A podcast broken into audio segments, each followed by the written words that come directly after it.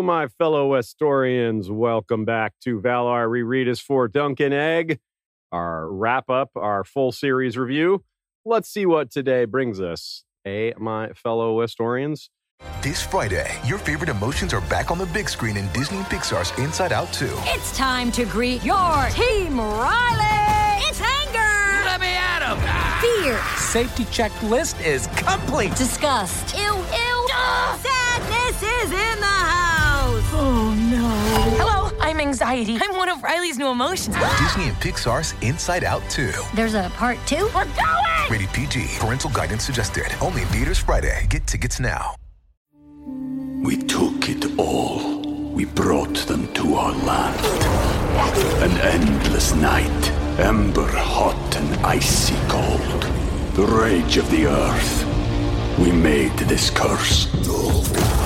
Carved it in the blood on our backs. We did not see. We could not, but she did. And in the end, What will I become? Senua's Saga.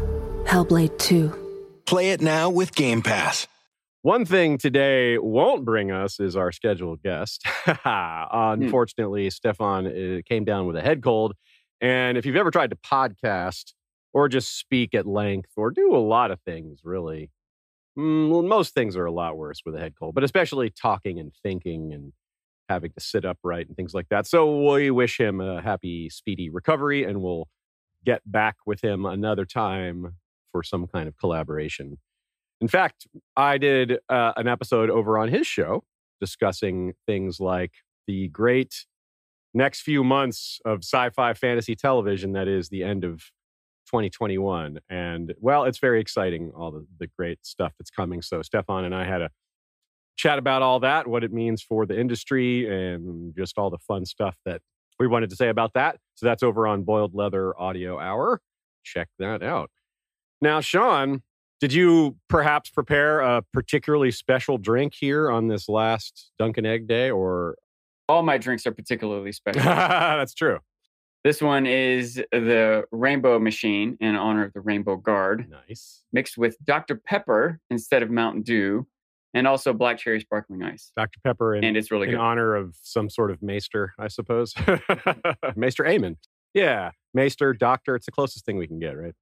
Maester Pepper. Maester Pepper. there should be a Maester Pepper. We need a Maester Pepper, and the fourth Dunk and Egg needs a character named Maester Pepper. That is what we have to tell George that he must do, and um, You know- whatever it takes to make that happen. Sam Forsyth says a grand mix. You know, we were calling, we were talking about all the ways that people describe uh, uh, mixing all the sodas together. You know, suicide or what have you. Sam Forsyth says it's called a graveyard, where where he's from. That's Uh, a good one, but still dark. Yeah, yeah. Bag Ladies and the Feral Spinner says in Canada they call it swamp water, which is also pretty dark, a little more gross. Yeah, it's gross. All the other ones are dark because they're about death. Yeah, This suicide, just about a graveyard, swamp, so. swamp water. They don't sound good, do they? it's not implied that this is a good thing. Don't judge a book by its cover. Don't buy, judge a beverage by its name. We had one commenter who said they wanted timestamps in order to skip the discussion about the beverages because it throws off their day. But another that had more likes said they tune in just for the beverage talk. So you're really uh you're you're really hitting both sides of it here, Sean. Our friend Rudy sent us a link to some some podcast. I can't remember what it was now, even where they were talking about someone drinking Kool Aid, and it had like a million views. It was nothing but them like talking about the Kool Aid he was drinking. that is wild. Just just talking about Kool-Aid. We'll talk about drinking the Kool-Aid. I guess that's uh that's still a thing, huh? Yeah. Last week, I made a few more of those minute short movie previews Yeah. with a sort of a sci-fi theme. I did a few more with a mystery theme this week. Uh, Mystery, the idea of mysteries came up last week. So I did a, a couple more. I did uh, Rear Window, the Alfred, Alfred Hitchcock movie, Memento, the Christopher Nolan movie, Nice. Silence of the Lambs, and it's this Romanian movie called uh, Police Adjective, really obscure movie, but I, I really loved it. So anyway, Nice. That's really cool. Well, uh, we wish you luck with those. I enjoy them, so I encourage everyone else to check them out. We, as usual, for the for our review episodes, have a nice collection of questions and comments that we've gathered throughout the run. Some of which of course, we covered during individual episodes, but a lot of them we save for the end.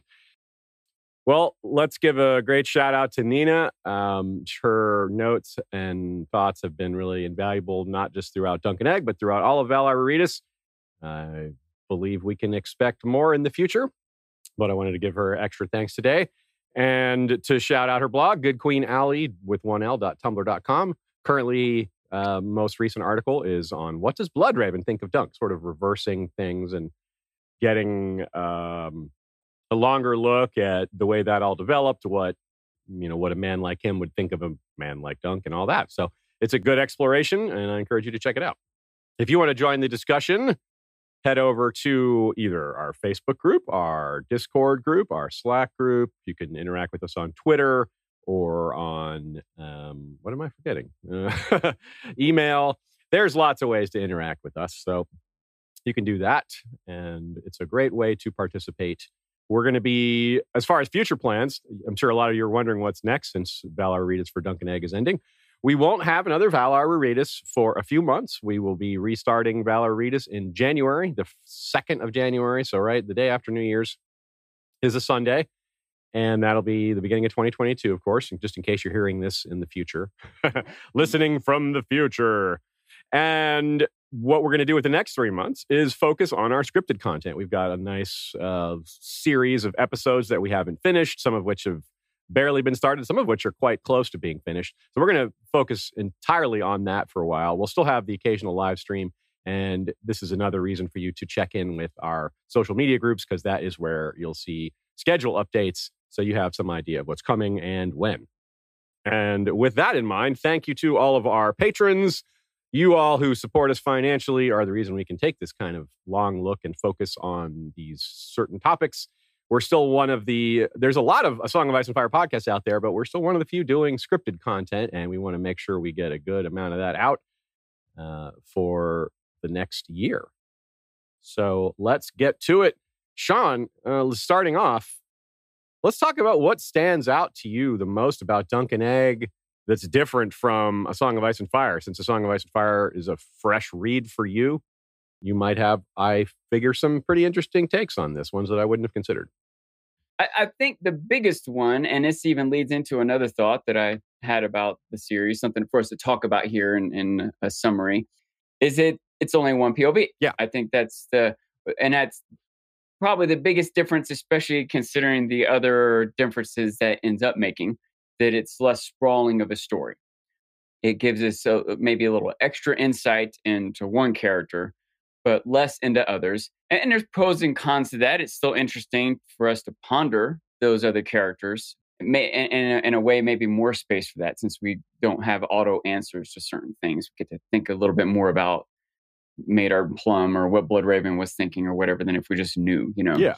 But also, if we just knew, that would open up more things to wonder about or other interactions that Bloodraven has with some people would become new characters that we would wonder about or potentially get POVs on if George did this in the style of the rest of the books. Uh, another difference that we've also talked about that, you know, it's hard to say exactly how significant this really is, but he definitely spends a higher percentage of time in the main series describing food. and that is on one hand it's humorous but on the other hand i wonder especially when you think about the moments where it happens a lot of times i haven't put that much analysis into it but it'd be neat to think about the the times he spends the most space talking about food what's surrounding that and i'm kind of thinking about this uh, my my brain's usually a lot of powerful people are around all that right i guess that's one reason why it's not here yeah and sometimes big moments too yeah, right yeah like big moments like I, again i wish i could remember a little more specifically but i just assume in the red wedding there was some time taken to talk about the oh, food. Oh yeah, right. Yes, definitely. Probably the purple wedding too. Yes, and so even more at the purple wedding. Purple wedding is kind of know, lulls you to sleep with it. It's it's it's intentional yeah. because then it's a big surprise. yeah, it's almost. I don't know if red herring is quite the right word purple herring, use, but yeah. Uh, yeah.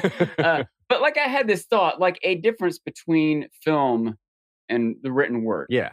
And I, this is partly was sparked in my mind when I was doing these mystery uh, movies, mm-hmm. thinking about mystery movies. Is it it's hard to have totally dead space when you're reading. right? Yeah. In a movie, you can just have like a character just sitting still in the dark, like wondering if he was noticed or uh, trying to be quiet so the bad guy doesn't hear her breathing in a closet or whatever thing. Like it's in a book, it's hard to have just this total little dead, silent moment of nothing happening. You're in the person's head. If they're silent, Right, you, you don't have the silence, you have their thoughts in that moment of silence. There's some Yeah. visual description of what's happening or some talk of their thoughts. There's something on the page for you to read. There's not, but It isn't I- just I- a bunch of dots. be neat. Yeah. yeah, it might be neat to have like a blank page as part of a format for a book to create like suspense. You have to turn three blank pages to get back to the Yeah. what happens next or something. But anyway, my point is that sometimes the food descriptions might be a way to distract your mind from other clues yes. or pacing of what things are, what's happening or where things are going. Yeah, that's a really good example because we did specifically take notes. Kind of why I interjected there about the purple wedding is it's a long chapter, and the food descriptions I think are intentionally. I I wasn't joking. I think they are intentionally to to lull you into a sense of this is a party, things are happening, so that the when the big moment happens, you're like, whoa! And it's very much the opposite of the red wedding, where there's all this tension. Uh, Oh. You know, that's that you kind of sense something's going to happen. Where the purple wedding, it doesn't have that feel to it. I totally thought that you were making a joke about the purple wedding because you call it purple prose when, when you're being very descriptive of something, and that's exactly what the food Mm. descriptions are. They're very purple writing. Yeah, good point. No, I was not saying that. So, or yeah, actually, yeah, that's what I meant. Yeah, Pun intended, obviously. yeah, purple intended. it, it, it- take from Nina here, uh, influenced by our friend Jim McGeehan, uh, the opportunity George has and uses with these stories to make them individual genre pieces, which you can't really do with a Song of Ice and Fire because they're not individual stories, right? There even individual chapters may have individual little episodes within them. They don't really have defined start, middle, and endings within individual chapters, with maybe the exception of the prologue and epilogue chapters, have some of that feel to them.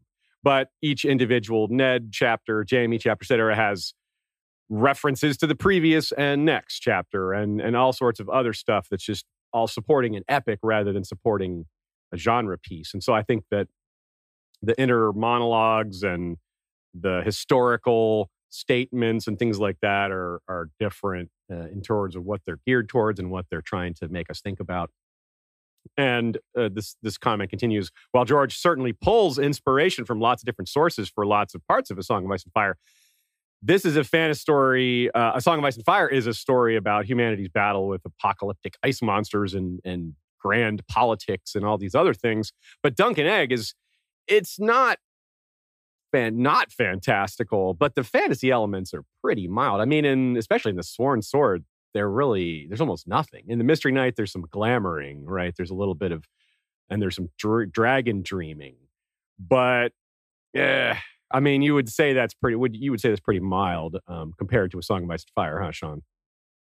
Yes, although in general, A Song of Ice and Fire, I, I would say is relatively fantasy uh, light. I don't know if that's the right word. I guess it grows phrase, more and more the longer we get into Yeah. it. But yeah, I, I wanted to say that, but then I realized that it starts off with the White Walkers. you yeah. know? then it kind of rolls Uh, that back for a while. But, but yeah, but yeah, but then it's very very little for a long time, which I super appreciate because the more fantastic stuff there is, I think you have a combination of a more difficult time to relating to characters like regular people, a and b Yes. a little more difficult time predicting where things might go when any random crazy fantastic thing can happen. So when you have less of it and you have it be more I don't know finite or controlled or limited or etc.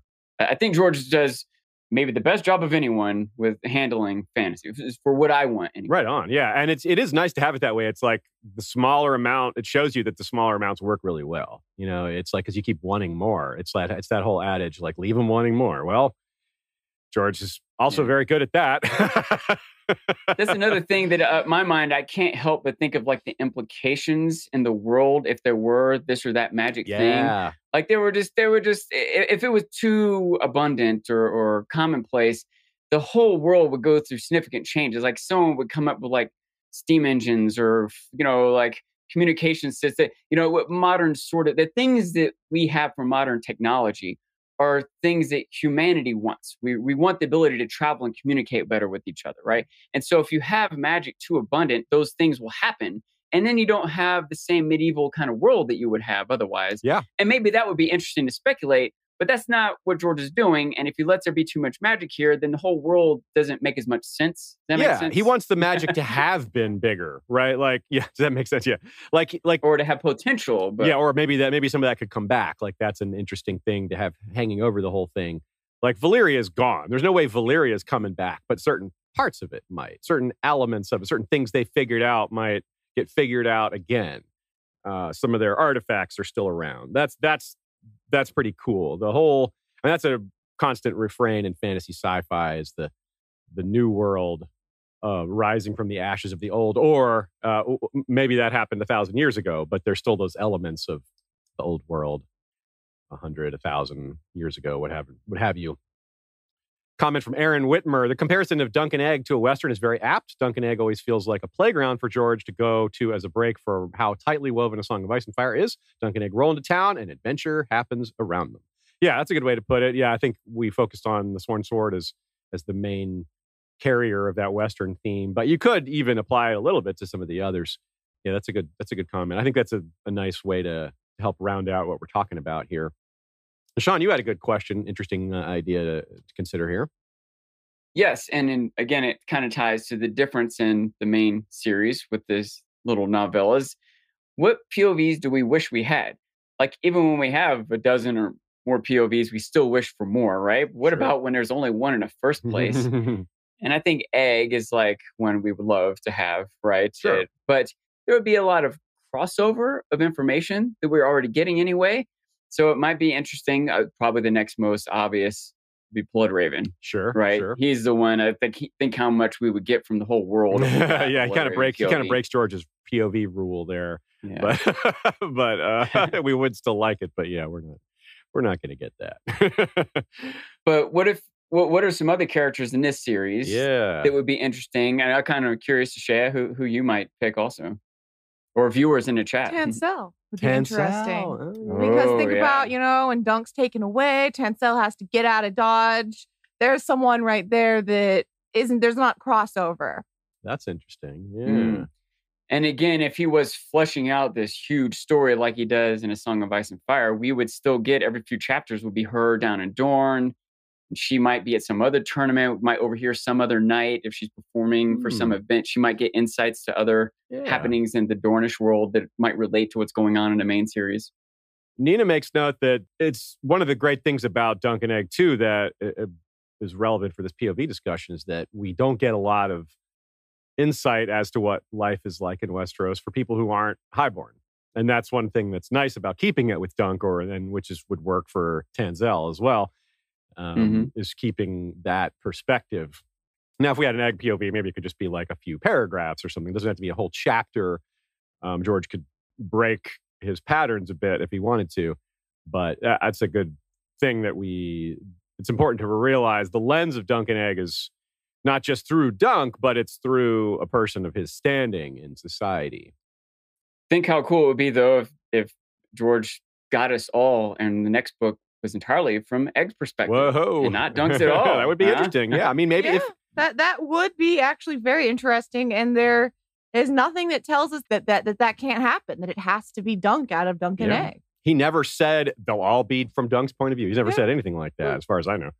You mentioned Maekar here, Sean. Yeah, I mean, Maekar could be uh, possibly. I know you actually wrote, you noted him for a potentially different context, but also he could be, you know, He would be yeah, another great POV that we get a lot of insight from. But not too Uh, much I thought- insight, you Yeah. know, in terms of what is he saying about Blood Raven, right? About him maybe being too far. I think Maekar Mm-hmm. would have insight, but still uh, not know everything. yeah, it's like Stannis. We compare Maekar to Stannis. We couldn't have a Stannis POV because he knows too many things that would be awkward for the POV for his inner thoughts to conceal. But Maekar doesn't have like memories of Melisandre and seeing a shadow baby get made, things like that. So we would Yeah. still you could be in his head. Um, I, I don't know if it would be interesting. He's such a hard ass, but it might it would be it would be interesting. George would make it interesting, but Another way sure to maybe purpose, make it interesting especially following up with something we spent a little time talking about before. What if we got a POV of Maekar Squire? Okay. Yeah, whoever that is. Yeah. Yeah, sure, Yeah. sure, yeah. Or one of his squires. He's probably got more than one. Because you it know? would be nice to see what Dunk looks like from other people's in other people's eyes. You know, that that's the big Mhm, value, even if mhm. it's only for that, right? Just to see what he how he comes off. You know, like, man, that dude is so big. Another one that would be good would be Daemon. Like, imagine Ooh, if we got his story from before he even came over to Westeros, Whoa. back when they were priming him to to, to leave Essos or whatever. To- imagine interactions and insights and whatnot we might have gotten from that. Well, one way we might get that, but not from Daemon himself, is if we go overseas. If Dunk and Egg happens to go overseas, for example, there's uh, one of the topics we're going to discuss today is the future of Dunk and Egg, and that involves playing around a little bit with the planned titles and what that says to us. One of them is the is called the Sellsword, and our favorite guess for that is that it'll involve Bittersteel. And hey, we might get Bittersteel's take or information on why he didn't support this rebellion.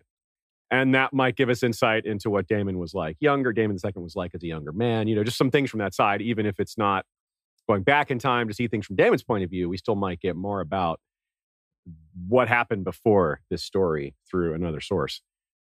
And speaking of uh, Blackfire then versus now, this is uh, one of the great thematic comparisons and parallels we can make between Dunk and Egg and the main series is Blackfire's and parallels to the Young Griff plot. Uh, for example, Butterwell's declarations against Daemon the Younger with Aegon and Daenerys in the current story, right? Daemon, uh, or rather, Butterwell emphasizes that Daemon does not bear the sword, uses that as a reason to doubt uh, his support, right? If he were his father's son, Bittersteel would have armed him with Blackfire, is the line. Our Aegon, meaning Aegon, who could be Aegon the Sixth, young Griff, probably does have Blackfire. We've discussed that at length in Valar Aretas, Maine. And we expect Arianne will probably declare Dorne for him. And then he'll have the Golden Company.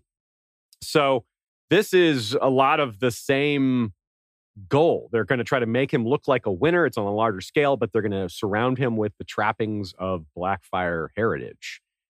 Uh, like the sword, of course, is a big one. Maybe the crown. Uh, the crown of Aegon the Conqueror was lost in Dorne, so there's a good chance the Dornish still have it. However, the kicker to all that, just like a real dragon can uh, usurp this so-called false dragon, Daemon II, meaning Egg himself, uh, was the real person in the dream, the real prophesied hatched egg.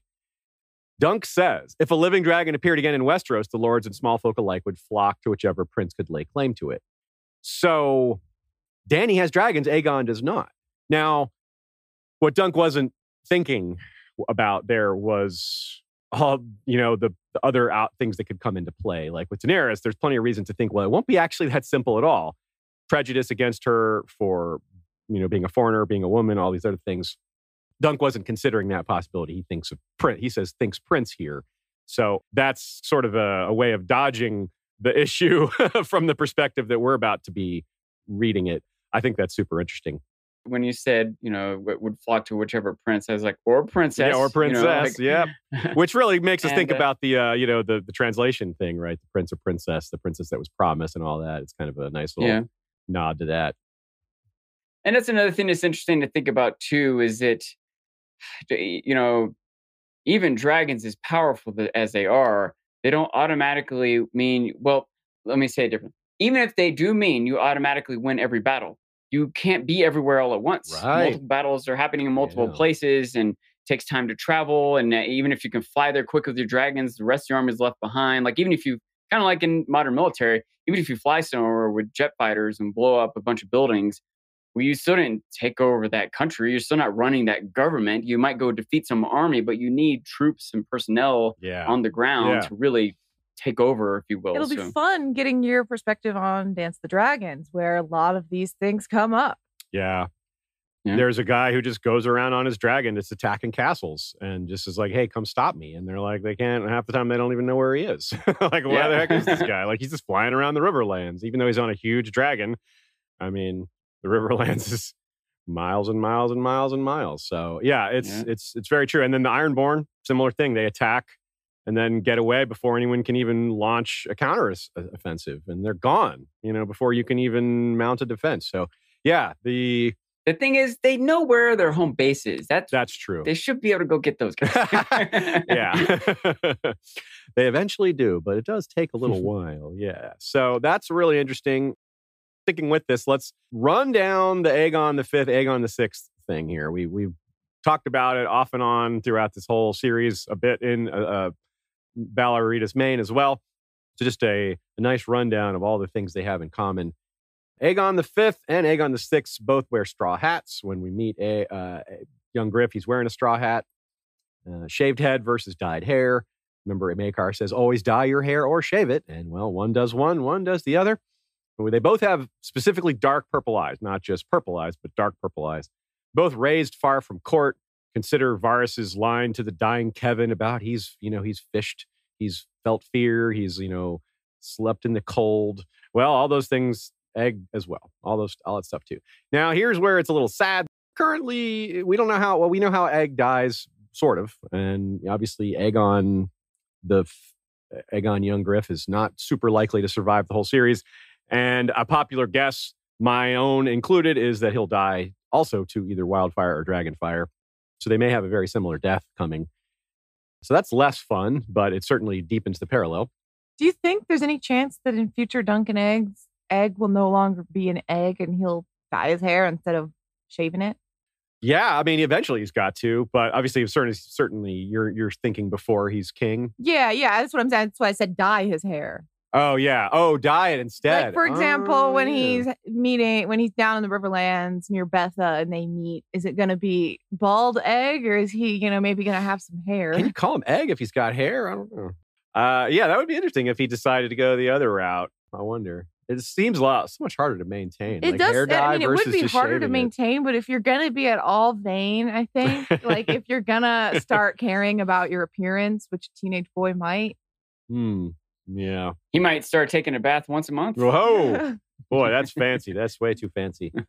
And I know I've pointed this out before, but of course we have Dunk and Duck, and they both join the King's Guard, of course. And well, we'll see what happens with Duck, but he may also die the same way Egg uh, Aegon the Fifth dies, or Aegon the Sixth dies, just like Dunk dies at Summerhall with Egg. So Koi Vanazi says if they go to Essos, that's when Egg could dye his hair. Oh yeah, they That's could when go- it would make sense for him to have dyed hair. Yes, because he a people would know he's got a shaved head. There would be a way to be go a, a re incognito. Like, yeah. Because the, the the bald head thing is going to be known eventually. Like, oh, that's the bald head. That's the egg. Like, people, That's the word's going to get out. Bald headed Targaryen boy. Yeah. You're right. I, they that would was get with out. the seven foot tall dunk. Yeah. Yeah, totally. You're that's a great point. Yeah, y'all are right. It would get out. People would start to know, especially people who are important. the people they would want to hide from the most. uh, even like, but even regular folk would be like, oh yeah, that's uh, Dunk and Egg over there. Also, just as far as Rolly Duckfield coming up with his name on the fly, right? He was like looked up and there were ducks. Also, Dunk. He's like, they're like, what's your name? And he's like, uh, Duncan the Tall. he almost said of Pennytree, but it's kind of the same thing where he's just like, uh, gotta come up with my name. So of course that's not egg and Aegon anymore. We're comparing duck to dunk, but hey, Corollary parallels. yeah, you know, they're all so connected to each other. So yeah, like corollary parallel. That's a good term, Sean. and but one difference though is that Rolly Duckfield is like so open, right? There's that line where Tyrion's like, uh, some of these people uh, are more than they seem. Duck is rather less, you know. Dunk is more than he seems. He's more in that category because he hides stuff about his heritage. He hides his the, the knighthood mystery and you know things like that. So we don't even know how old he is. But both of these guys committed a great crime, and that's part of where uh, I put them where they are. Duck beat up Caswell again. We have a Caswell lord, and had to flee because they would have executed him for that. And Dunk also committed a great crime, beating up Aerion, but he didn't, you know, run away and got out of it through. Well, we know how he got out of it. We did several episodes on that. Dunk may have committed some other crimes too. Maybe not necessarily great, and maybe at young enough an age, it's hard to hold them accountable for. But Yeah, the statute of limitations is passed. but can you imagine in modern times if someone ran into a restaurant and threw a decapitated head into the food, right in the in the kitchen? Do you think they might be arrested? Do you think Not if they were a teenager. They go to they go to juvie for that though. Yeah, like first they'd be like, Yeah. "Son, where'd you get the head?" oh, and like, okay, you didn't cut it off of someone who was alive. Okay, now okay, it is just juvenile hall then, because otherwise we, we thought we were dealing with some sort of psycho. I stole it from the mortuary. Yeah. Okay, that's one more crime. All right.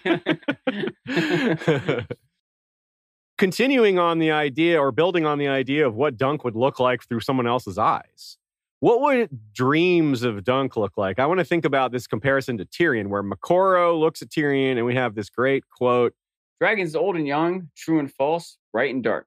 And you, small man with a big shadow, snarling in the midst of it all. Would he be a big man with a small shadow, or is he a large man with a huge shadow? I don't, I don't know. but you can see what I mean. Like Tyrion's in the midst of all that. He's mixed up with dragons, right? He's going to be mixed up with Tyrion or with uh, Dany, and was already mixed up with young Griff and them.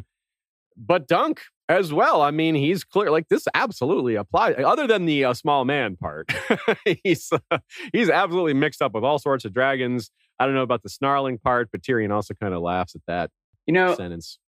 I can't believe this never occurred to me before, but do we have any evidence of young Griff or Duck or any of them appearing in anyone else's visions? No, not not directly, Right. not directly. Like, uh, maybe even if we go back and reevaluate it, something Melisandre said one time might theoretically could be. I don't know if that's the case, but it just occurred to me that's something that's worth researching. Yeah, or, sure. or or someone taking note of in some way. You know that that it doesn't necessarily mean anything, but the fact that I don't think there's been any prophetic clue about any of the characters involved there Yeah, might be an indication that they're not the the true deal. it's right. You like most of the prophecies seem to end up pointing at Dany. Like, oh, does it point to this person or no? It's Dany. so, but yeah, but of course, not literally everything. So that is a good point. Now, so I would wonder about that. Like, I wonder if we have more examples of dreamers getting a look at Dunk, if that's going to happen. If there, if there's ever going to be like a Summerhall type comment from someone who has dreams like that. I really wonder. It, certainly seems like it'll be a part of of what we could expect from any sort of Dunk and Egg project going forward.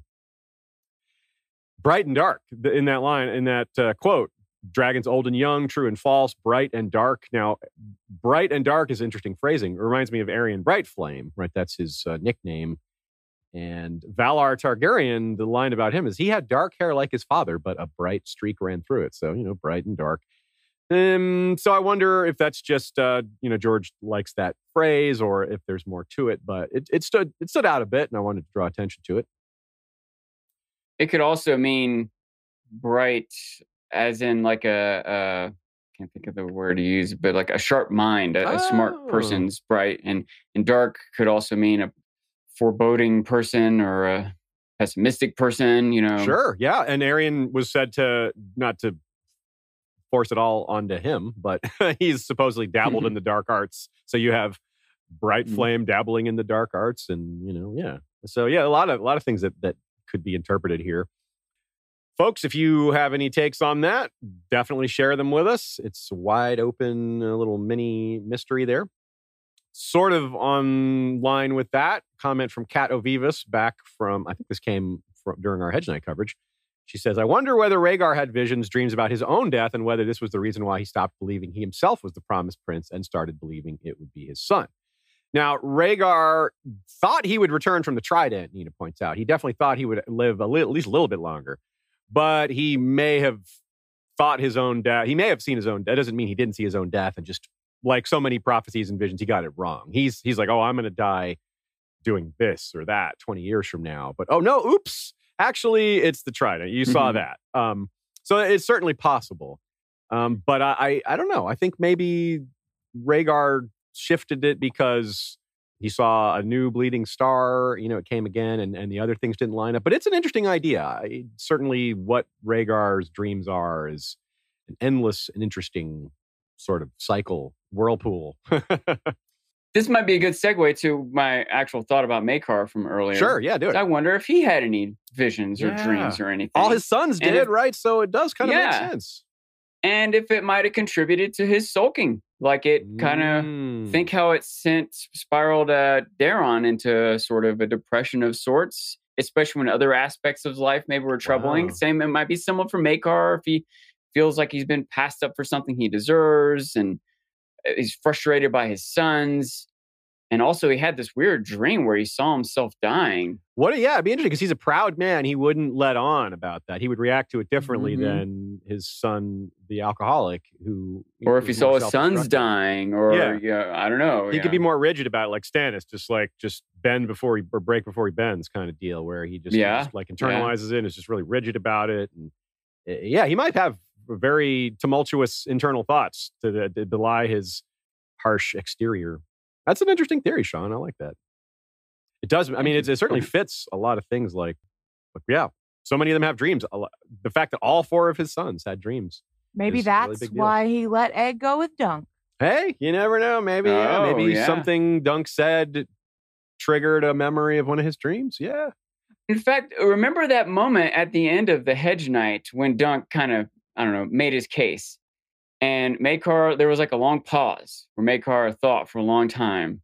And, and I think he, I wish I could remember a little bit better. I think he maybe gave an okay, fine sort of indication and then walked away. I wonder if his Hmm. brain was spinning there over some vision he had had. And it might have been as much about deciding this is destiny rather than Dunk made a good argument. Yeah. I mean, Yeah. it could be both. I think, because I think Dunk did make a good argument. For sure. But yeah, I think you're right. Yeah, Um, yeah. Not, I don't mean to imply Dunk didn't make Okay. a good okay, argument, gotcha. Yeah. but you know whether he did or not, Maekar might have also been considering some vision he had had, Yeah. or some dream Daeron had told him about, or something. I think that it's it's a really interesting idea because Maekar doesn't come off as like he comes up as uh, non-mystical, but there but that's really just facade. There's no reason for us to think. There's no absolute deadlock reason why this couldn't he couldn't be having dreams, especially because it's not common among Targaryens, but not uncommon either.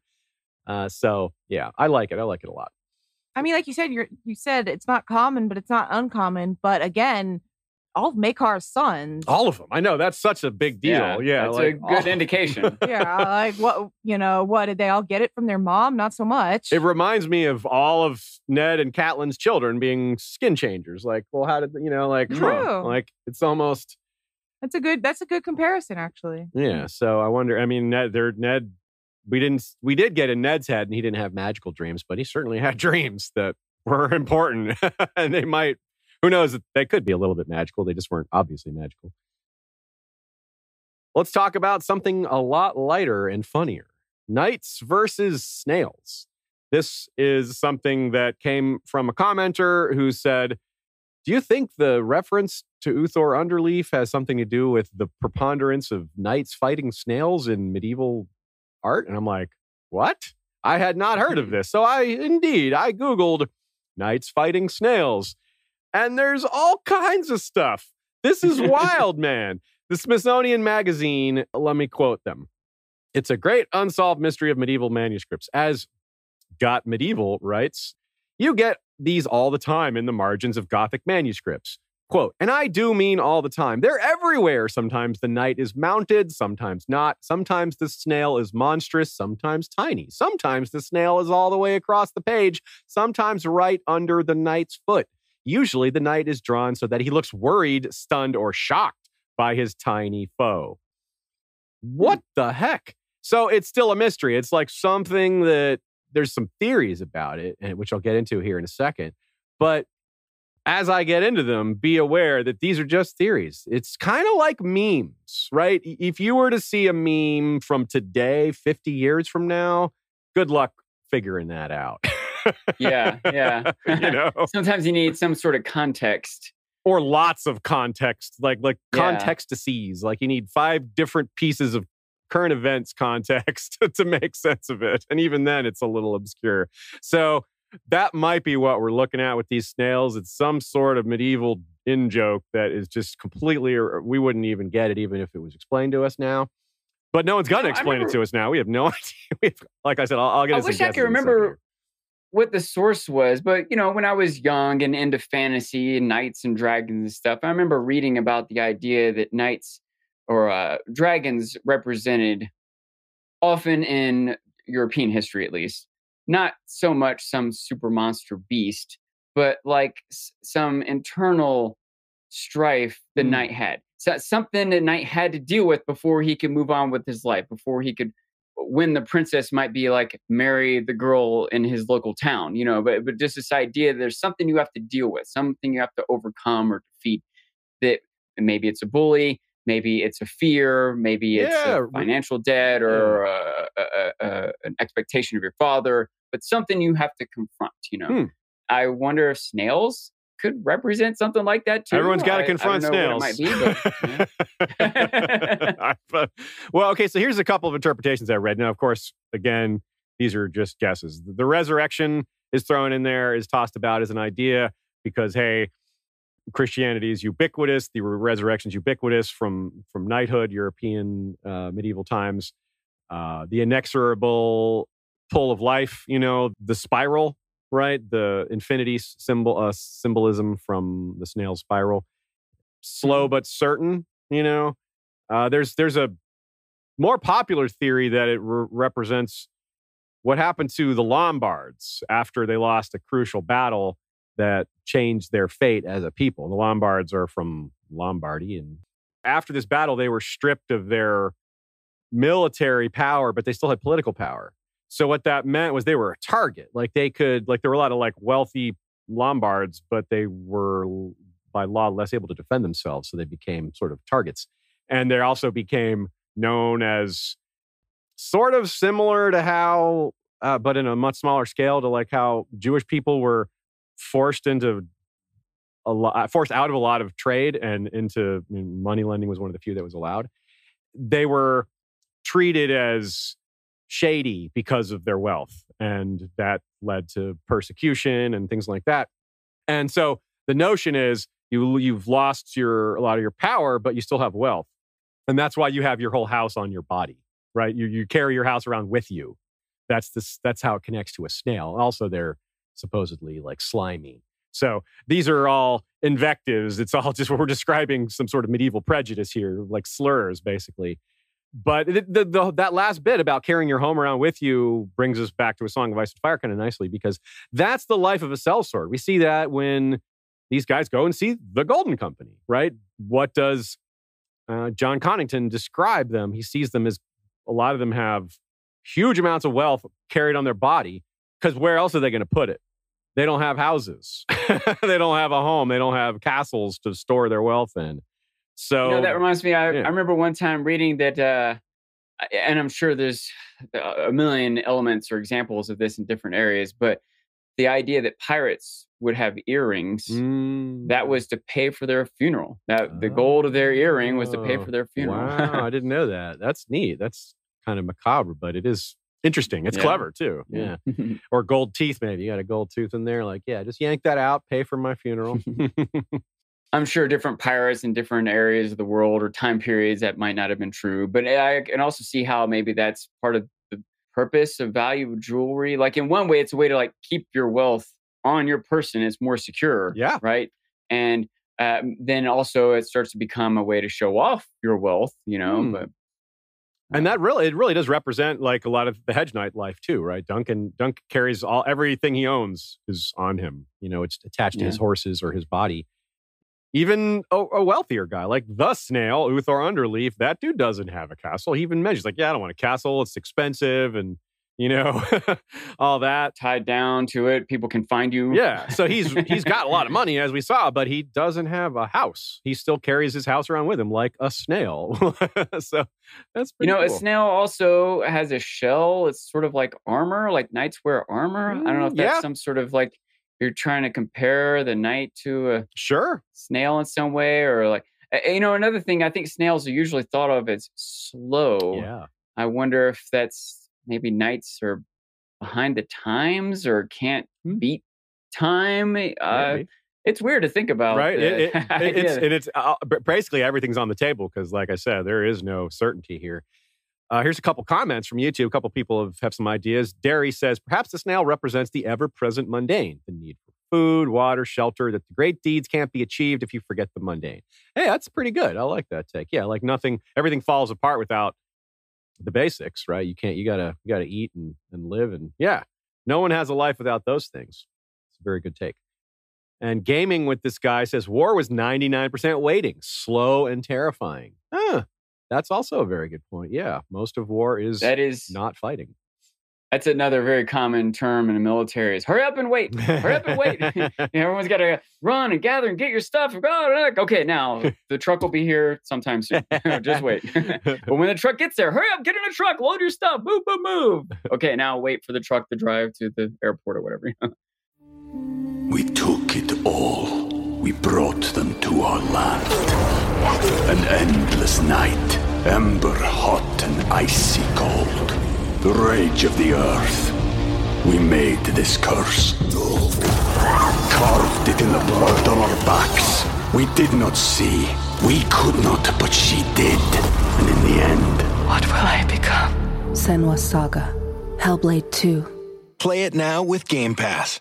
So your let's let's think about your favorite line in in Dunk and Egg, which is "How good a knight are you truly?" But yeah. I want to know, like, now that you finished it, maybe if you go back to a Song of Ice and Fire one day and reread that, is there are some things you're going to look for? Are you going to think about knighthood differently based on how Dunk and Egg has reframed it for you as it compares to the main series? Because it's obviously so many characters that it's a big deal for. Brienne, Sandor, Gregor, Jaime. I guess those are the biggest four. Those are probably the top four right there. Uh, but also characters like Bran was associated with it, was obsessed with it when he was a kid. Barris Barristan the Bold, obviously. So yeah. What do you think, Sean? I probably will look at it a little differently, but I, I, really think just from watching the show, that was already in my brain. Mm. I was mm. already looking for that when I went to Dunk and Egg, when I went nice. to read the books. It was already a theme that I maybe found interesting in general. I, I before any, even any of this Game of Thrones or whatever, like the idea of torn loyalties and what it means to be honorable. The the idea of uh, you know that I, I really love that scene when Bronn fights the knight whose name I can't remember. Sir but, Uh, yeah, yeah, uh, as Tyrion's champion, and like you didn't fight honorably. Yeah, he did. the, the idea that you know once you're fighting, like if you're really honorable, you should be fighting. You know what I mean? Like if everyone really had honor, there I don't think there would be any fights. You know? so I, have always found a certain sort of irony in that in the first place, and George definitely brought that to the forefront. And for all the problems of the show, it's one thing the show did well is also feature that thematic element. So the fact is, like just rereading any of this stuff, I'll have a million new angles to come at it from. But this is clearly a central theme that George deals with throughout all the material, right? Yeah. Good said. Good said. All right, let's move on to Dunk and Brienne comparisons. We've obviously made several during, but we never stopped to sort of do them all at once. And with that, let's give a shout out to our friend, Kristen Reed Tredo. She is an honorary member of House Reed because it's her actual name. And this also this happened at Balticon, the same Balticon where the Forsaken was read for the first time. She is clearly a skilled questioner of George R. R. Martin because she knew how to phrase this question correctly. She said, Will we ever learn how Brienne descends from Dunk? She didn't ask, Does he or does she descend from Dunk? She asked the question as if that was already assumed. And he said, Eventually, all will be revealed in time. So he just accepted the premise. that is a loaded question. That's the definition of a loaded yeah. question. true that. True that. So that's awesome. Uh, not just that it was confirmed, because it was pretty well confirmed anyway. Just the text is just overwhelming with clues there. But you know, it's never sure until it's sure. And and he this is pretty sure. And it's nice to hear that he plans on describing it in more detail rather than just leaving it for us to sort of just, well, there were babies and these babies led to babies and then Brienne came. So we'll get a, a little more direct uh, line there through that. So let's talk about some specific comparisons. Size and strength's pretty straightforward there, right? Um, significant facial scarring. Nina points out. I almost missed that one in the line of true knighthood. And then there's the, the knighthood issue, which neither of them is, but they both are in terms of attitude and performance and ability and dedication. They're more true than anyone. But in terms of technicalities, eh, guess not. so the sigil, here's a quote. This is uh, when Brienne gets the shield, not when Dunk gets it. You did beautifully, she said, when the woman showed her the freshly painted shield. It was more a picture than a proper coat of arms, and the sight of it looked and the sight of it took her back through the long years to the cool dark of her father's armory. She remembered how she'd run her fingertips across the cracked, faded paint, over the green leaves of the tree, and along the path of the falling star. Now, Rohanne also runs her finger along the falling star, along that sigil. So, you know, just a little uh little parallel there. Uh, pretty fun. George, that's a sneaky one. Easy to miss that one.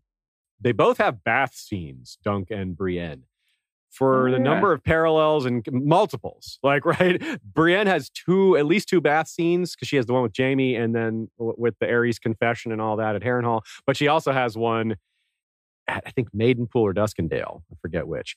And then, you know, Dunk has the ones, of course, as well. And Another bath, sir? Yeah. So, so that's one. And then, and the reason that's interesting is it's not like any other character. Like Ned, does Ned ever have a bath scene? No. Does Catelyn? I don't think so. Uh, does Dany? Dany does actually, but but even that's not really a scene. It's just like she gets out of the bath and then stuff happens. You know. Dunk must be descended from Dany. yep, that's right. From time traveling fetus comes again. There's a ton of thematic parallels. Obviously, the knighthood thing is maybe both a theme and uh, like a specific thing you can point to. The no chance, no choice themes. There's a couple examples for both of them, whether it's Brienne's literally thinking no chance, no choice, which kind of is the seminal example because that's when that phrase is actually uttered. But there's also her challenging the gate guards over the issue of the eggs. And then there's Dunk's examples of you know Tanselle and standing up to uh, Gorman Peake and Daemon, justice for Glendon Ball, all that. Uh, battle scene parallel moments. We went over those in detail, so I don't need to repeat them all. But there was a lot of them: the visor flick, the eyeballs, the Morning Star, Dunk being unarmed, wrestling, tackling, all these things. One thing I didn't notice until I was a kind of a new notice um, was that both of them were sort of picked by their squires instead of the usual. The squire is picked by the knight, right? Oh yeah, Isn't that kind of yeah, cool? That's really good. Yeah, yeah. like Podrick was just Hmm. following. It was like, no, I'm your squire, following. Like I'm following you, and you're going to accept me. And and Egg was even more aggressive about it because of his. Well, he's he's more eloquent and more high, even more highborn. he can be like, nah, I, I'm used to getting what I want. Still worth thinking about this more. Yeah. Like, you know, you you're deeper into this than I am for longer, and both of us have been making a point of reading through this and looking for these parallels, and we just now came up with a new, good, clear one. You know, Yeah, uh, Ashea added one here. we should just start this over next week. yeah, right. re re read us the Rohanne Dunk and Jaime Brienne parallels there, like their comparisons between those two non-relationship relationships, um, which may or may not ever go farther. And of course, since Rohanne is literally Jaime's great Great grandmother, grandmother. great grandmother, it's even even Yeah, tighter with the- Brienne yeah. being Just definitely want to make that clear. that- descended too. Yeah, so they're even whereas Brienne is the great granddaughter. Presu- great. That's presumably the difference. Probably not granddaughter. Yeah, we're not sure exactly whether there's a great in there or two greats or grand. Yeah, Yeah, I would assume one still- great, but Yeah, uh, me too. But but we're not sure. The phrase uh, "thick as a castle wall." Let's have a minute on that one. George very nicely spaces it out. He kicks it off with seven instances in the Hedge Knight, then six in the Sworn Sword, and six in the Mystery Knight. Nicely balanced, George. Let's read a few of the ones from Song of Ice and Fire. First off, we have the Storm of Swords prologue. Look, the sisterman laughed. Small Paul, thick as a castle wall, he mocked. Next up, we have A Storm of Swords again, Sam 2. Pip always teased Grenn about being thick as a castle wall, so Sam explained patiently. so Sam explained patiently. but then, if you recall how that scene goes, Grenn then explains patiently to Sam how he's wrong. And I think most readers find themselves agreeing with Grenn. so, way Yeah. to go, Grenn. He's like, yeah, but, you know, the Thorn calls me Aurochs because he's insulting me. But when, you know, but frankly, an Aurochs is big and tough and that doesn't bother me being called big and tough, you know. Much like It's kinda like nowadays they- someone- they uh, they both make some good insight. yeah, They're yeah, not as dumb as people say. emotional intelligence, Yeah. right on you. it would be, it would be kind of like someone today calling someone a nerd. You nerd, and like, oh, cool, thanks. I, Yeah. I'm probably gonna make some money. now, uh, sticking with the Storm of Swords, we have Jaime Five. This is said to Brienne. Are you thick as a castle wall? That was an apology. I'm tired of fighting with you. Let's say we make a truce. Then we have A Feast for Crows, Brienne Four. The forest floor was a bed of fallen needles, as thick as a castle wall, littered with pine cones. so that's, of course, when she's in Cracklaw Point with Nimble Dick. So there you go. Uh, those are clues to who else is related to Duncan. Of course, Brienne's in there. We knew that one. But Small Paul and Grenn are absolutely potential options for related to Dunk um, by via blood, via ancestry, given that they're both very large men, especially Small Paul. Small Paul's the one who carries Sam, like picks him up and carries him for a while. Like, whoa. Dang. so, yeah, that's strong. Uh, Grenn, as well as we just described, Auroch. So he's obviously a big, strong man, too. Right on. Nina offers us a very fun theory slash uh, framework for understanding uh, how Dunk can relate to Brienne. So this is, of course, is a theory, but it's my favorite theory, at least maybe with maybe a few small alterations. But basically, long and short of it, this is my pick for closest to the truth.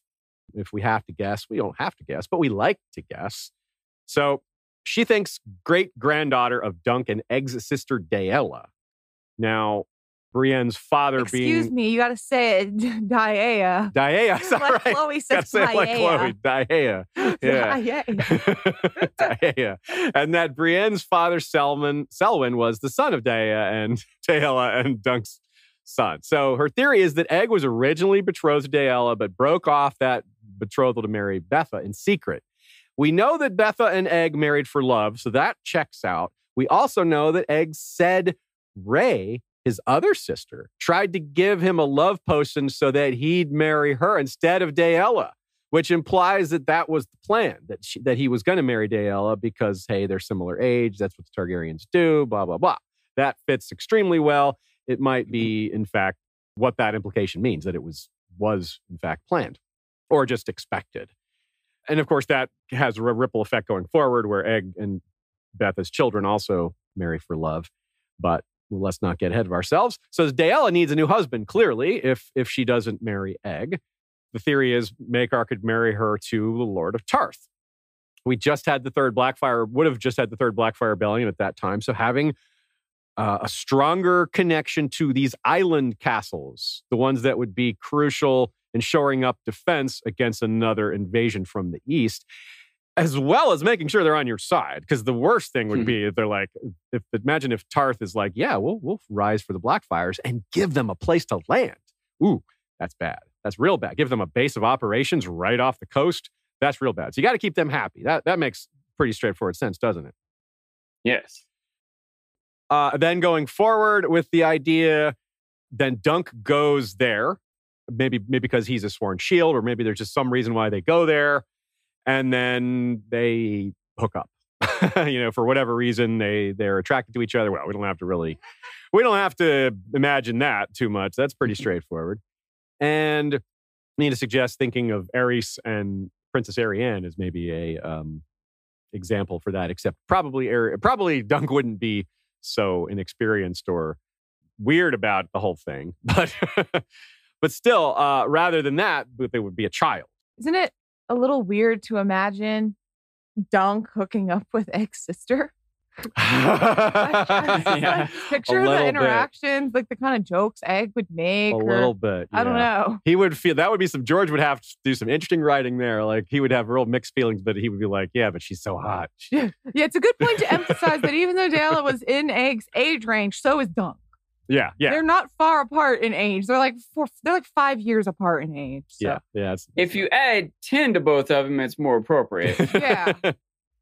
Hodor would be an example of another character that is potentially descended from uh, from Dunk because of Bran's weirwood vision regarding a, a knight as tall as Hodor kissing a woman standing on her toes, and the time frame really fits that it would be well, she wouldn't be old Nan, she would just be Nan or Nymeria, maybe probably not Nymeria, but maybe. Uh, and so we said Small Paul and Grenn. Now the Cleganes. Mm, I'm not against the Cleganes being descendants of Duncan the Tall, but their connection is more thematic than logistical, or there's no there's no clues that they're descendants other than their giantness. Obviously, the knighthood stuff is rich for comparisons, but that by itself, eh, to me, that doesn't imply a blood connection. But it certainly isn't ruled out. How do you feel about that one, Sean? I think it's too much to just think that every big person's related to each other. Yeah, You know what I it does start to like who else is. Yeah, yeah. Some of them with certain clues. Yeah, sure. But you can't just think that everyone is. yeah. I think Hodor and Brienne. You don't think Grenn or Small Paul? Uh, they're more Maybe, they're possible to me than Sandor. I mean, I guess it not wouldn't just be Sandor, it'd be Sandor and Gregor. But I, I don't think it would be them. And I, like Sean says, I don't think everyone is. Like Dunk will have maybe hooked up with a good amount of people, but Yeah, how promiscuous was this guy? Yeah. but no, I, I tend to agree. I, I tend to draw the line at I, I am for Small Paul and Grenn personally, but of course I can't sit here with extreme confidence. and Uh, of course, you know, I also wonder how much people can have descended not from Dunk through Nan or through someone else, but Dunk's kid with Daella. Like, Yeah. it- the things could have split off from just one line. Like, Dunk could have had one child, but multiple of these people could have been descended from that one line. Yeah, It could go the other direction also. Dunk's father could have had a kid with someone else who then had a kid with someone else who was in Grenn's grandfather. yeah, Uh-huh. that, that could be how we get Grenn mom. Small Paul. The Nan one probably had to happen though. That would probably had to be direct. Yeah, yeah. For Hodor and Nan, for sure. I, I that's why I feel so much more confident about the idea of it being Hodor. Yeah, me too. Yeah, there's multiple examples for that one. But yeah, but like you say, Gregor, Sandor is mostly just they're big and the thematic connections, both having the injured face, the knighthood stuff. But yeah, I don't I don't know that's enough. Okay. Uh, let's talk about shields again, just for a minute. Looked up a few things. In addition to what we learned, spruce and fir, as well as pine and oak, get used a lot. Mahogany, I wonder about mahogany and cherry, and the reason for mahogany and cherry to be wondered. These are more, more like decorative woods, but really the the reason they're in here is because I made up another rhyme, and so did Archmaester Rennie, and those are the two woods we used. But also, the really the way it is with shields is most most shields are just made from the woods that people could find or around, like the best wood that was available. Like you may have four or five types of wood available, the one that's the lightest and toughest out of those five. But another thing to keep in mind is Dunk is huge. Yeah, of course you talk about it all the time, but that's why he uses an oak shield. Most people don't use those big heckin' shields because they can't handle it. Dunk's mm-hmm. experience with shields is not exactly typical. Here's a, a rhyme for fir. My protection's made of fir. Hamilton needed one versus Burr. Archmaester Rennie says, Nothing keeps foes off of me as well as my mahogany. Uh, the 80s uh, hair metal band Warrant entered one. It's my cherry shield. Stops all the weapons like a wood force field. Uh, Tyrion uses one of ironwood in the Battle of the Green Fork, and he's mounted. So, like when you're mounted, you can you can rest it when you're you know like in between you know running into somebody or whatever you're doing. But it was a really beefy one. It was it had studded and heavy, and it, he was like, "Oh, this is heavy." Uh, this, you mentioned Bronn and Ser Vardis earlier, Sean, and that's pretty relevant here. Bronn was offered a shield, and he's like, "Nah." He didn't use one in that fight Yeah. at all. And Sir Vardis had a monstrous shield, heavy oak with iron studs.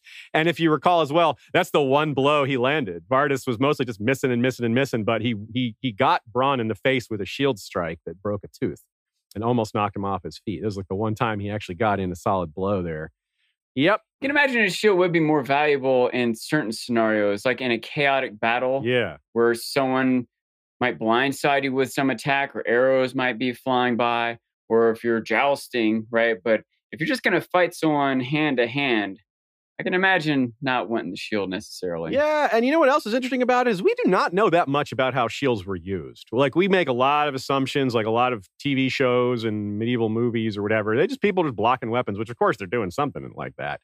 But the way they're used as a weapon, the angles they're used, like the that that's a mystery. Just like a lot of medieval combat, like how people would use their lances and swords and and things like that. A lot of that is still somewhat mysterious because it's not like there's footage, you know. Yeah, we have uh, people draw pictures of it, but there's snails in the margins. So what does that tell us? I mean, yeah, all the footage got lost with the Library of Alexandria. Damn it! Damn it! we would have had all that. That really hurts. so here's a parallel. Sticking with Bronn, here's a parallel that we could have brought up during the Hedge Knight, but we didn't. It's Bronn fighting Sir Balman Byrch. Remember when Balman Byrch? Cersei's like trying to sneakily tell Balman to like take out Bronn, and he's just not getting it. He's like, it would be unfortunate if he had a mishap, and and and Byrch is like a mortal mishap, and she's like, yeah, like, geez, man, are you? so here's what here's how the the exchange goes. He is no true knight, Sir Balman said. No, Cersei smiled all for him and you are a man who would know true knighthood. I remember watching you joust in which tournament was it where you fought so brilliantly, sir? yeah, Cersei literally said things like hunting accident. Like she was thinking of what happened to what she did to Robert, basically. She even mentions a boar after the fact. And it's so funny. Byrch challenges Bronn to a joust, and Cersei says, you're telling me Sir Balman challenged Bronn to single combat? it's so funny. and Bronn, what does Bronn do? He does what Aerion did to Harold Hardyng, or Humfrey Hardyng. Harold Hardyng is Harry the Heir, who we're also going to talk about in a minute, uh, causing a similar result. Balman's legs are broken, and Bronn uses it as an opportunity to, to wring a confession out of him, like, Cersei, you know, who made you do this? And she, he's like, Cersei. And Cersei's like, oh, great. Great. Good job. and then Bronn stabbed him in the eye, which so Aerion did that to Harold Hart to Humfrey Hardyng. I cannot stop saying Harold, who also broke a leg, but of course he got up and kept fighting later because he's amazing. But this guy Balman was apparently amazing when he was younger. This guy's much older now. He's like in his 50s or 60s and not the warrior he once was. But Cersei's plan was was about as good as uh Peake and yeah Kettle or mostly because Daeron and Daemon. She had some decent ideas, but she just gave the handed them off to very poor operatives. Like, hey, yeah, I'm gonna give this job to an idiot. You know, she thought that her good ideas would just be enough. Yes, right. Yeah, it'll all work out because it's my good idea. A monkey could follow this plan. No, no, wrong. Uh, and so I wonder about this too. Like that looks silly now in retrospect. It's like Bronn, you challenge Bronn to single combat. That looks that's so dumb.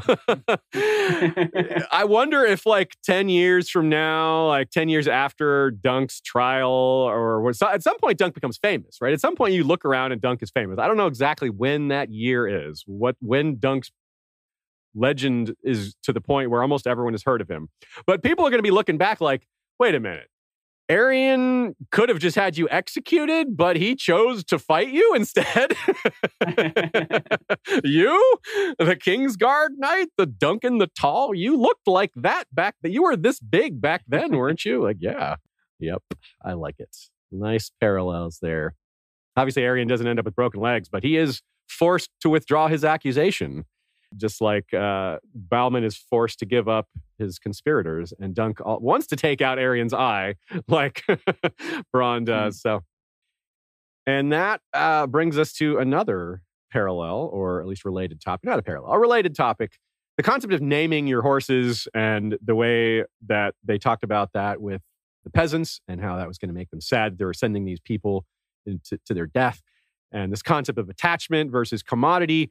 Stefan B, Flick commenter, had a really nice roundup of similar conceptions of that like knights like knights being ordered to kill cats right consider ned and lady right ned killing lady Yeah. or all every single unsullied having to kill a dog at the end of their training and just how awful that all is maybe we shouldn't talk about this yeah. but wow and then and then dunk tells egg not to be superior not to like look down on people and and how that is brings us back to john and Aemon, J- Egg's brother, Aemon telling Jon that, or maybe um, the blacksmith who's like, "Look, Jon, you're a bully." He's calling Jon's like, "I'm a bully," and when he explains it to him, he's like, "Yeah, you are a bully. You didn't. You just beat up those lowborn kids who never had a, you know, never had training. You just look down on them." And, and it's like, yeah, that's a really good connection. So I just Was gave you a lot to, to work with there, Sean. Donald Noye. I'm sorry. What was the name of that blacksmith? Donald. Yeah, Donald Noye. Yeah, Donald Noye. yeah, that's a great character, isn't he? good father figure. So that's a really that's a really interesting theme, I suppose, just throughout the the story. Um, like living beings, uh, classism. Like you can't think of the lowest born people in a society like this are treated worse than animals, right? Like some of these war horses and pets have much better lives from a like the way they're like available food and shelter, right? In a way, although there's more to life than food and shelter. That's true, You know, people true. in jail maybe have food and shelter, but they're not being treated that well. So. Good point. Good point. Um, yeah, that's true. It does take uh, not to take away from your point. no, you're but, right. uh, That's a good counter counter example for sure. Um, it's maybe horses just being stored in stables is pretty miserable. You know what I mean? so yeah, yeah. Uh, Stefan B also asked if we had any additional thoughts on Dorne, uh, having gone through the Mystery Knight and considered his you know, Dunk's thoughts on Dorne and his time on Dorne, and whether we think he's going to go back, anything like that. Um, I do question whether he'll ever go back to Dorne. I feel like he probably will, but it's also kind of hard to think about when, given what we know about Dunk and Egg going forward and all the places George wants them to go. Is is there time to to do that again? Do you have any any expectations there or hopes for that, or any other places you really want to see them go, if if not Dorne? I, I, I kind of want to see them go everywhere. Yeah. I sort of hope and expect that they'll go to Winterfell, maybe the Wall. I I don't know. I, I guess I sort of expect them to go back to, to Dorne, but not necessarily. A, a couple things is, you know, you know, Martin had I don't know several more books planned for this, which allows for several more locations. But I one I, we're probably not going to get all of them, No, and and so I don't know what are the most likely or what he would think is most important to get into writing. let me interrupt you just for a second here. Want just but- just for a second because something we're going to talk about a little later is the fact that even if George doesn't finish them, the chance is pretty strong that they will still happen without him because of HBO.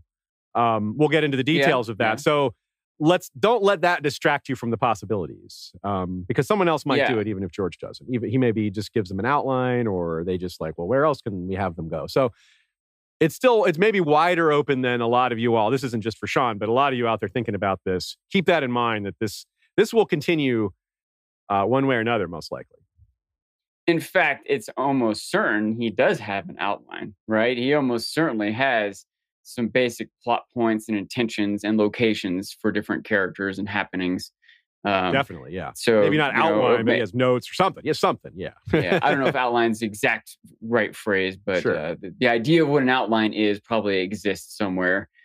But anyway, so uh, I don't know. I I think that you know the the maybe just because they've planted that seed a few times, winter and and also it's kind of a location we're already sort of familiar with. Winterfell is one that I expect and hope for more so than any other. Mhm. But Dorne would, would definitely be interesting. It, it, yeah, but as much as the locations themselves, I think about like the motivations for going there or what might come from it. And, Mm. What about going back to Flea Bottom? Have you thought about that? Dunk would maybe want. well, yeah, that's was is a particularly interesting one because he's almost certainly going to King's Landing. Yeah, you think right? you'd have Like, to. Yeah, right. How could he not? Yeah. So, uh, and and while he's there, you would think he would visit Flea Bottom, but he definitely doesn't. Neither he or Egg don't have some sort of like a overhaul that saves the people of Flea Bottom, like it's still a miserable Mm, place yeah. uh, generations later. So That's true. Yeah, clearly, whatever. If they did anything, it was undone, or it was worse.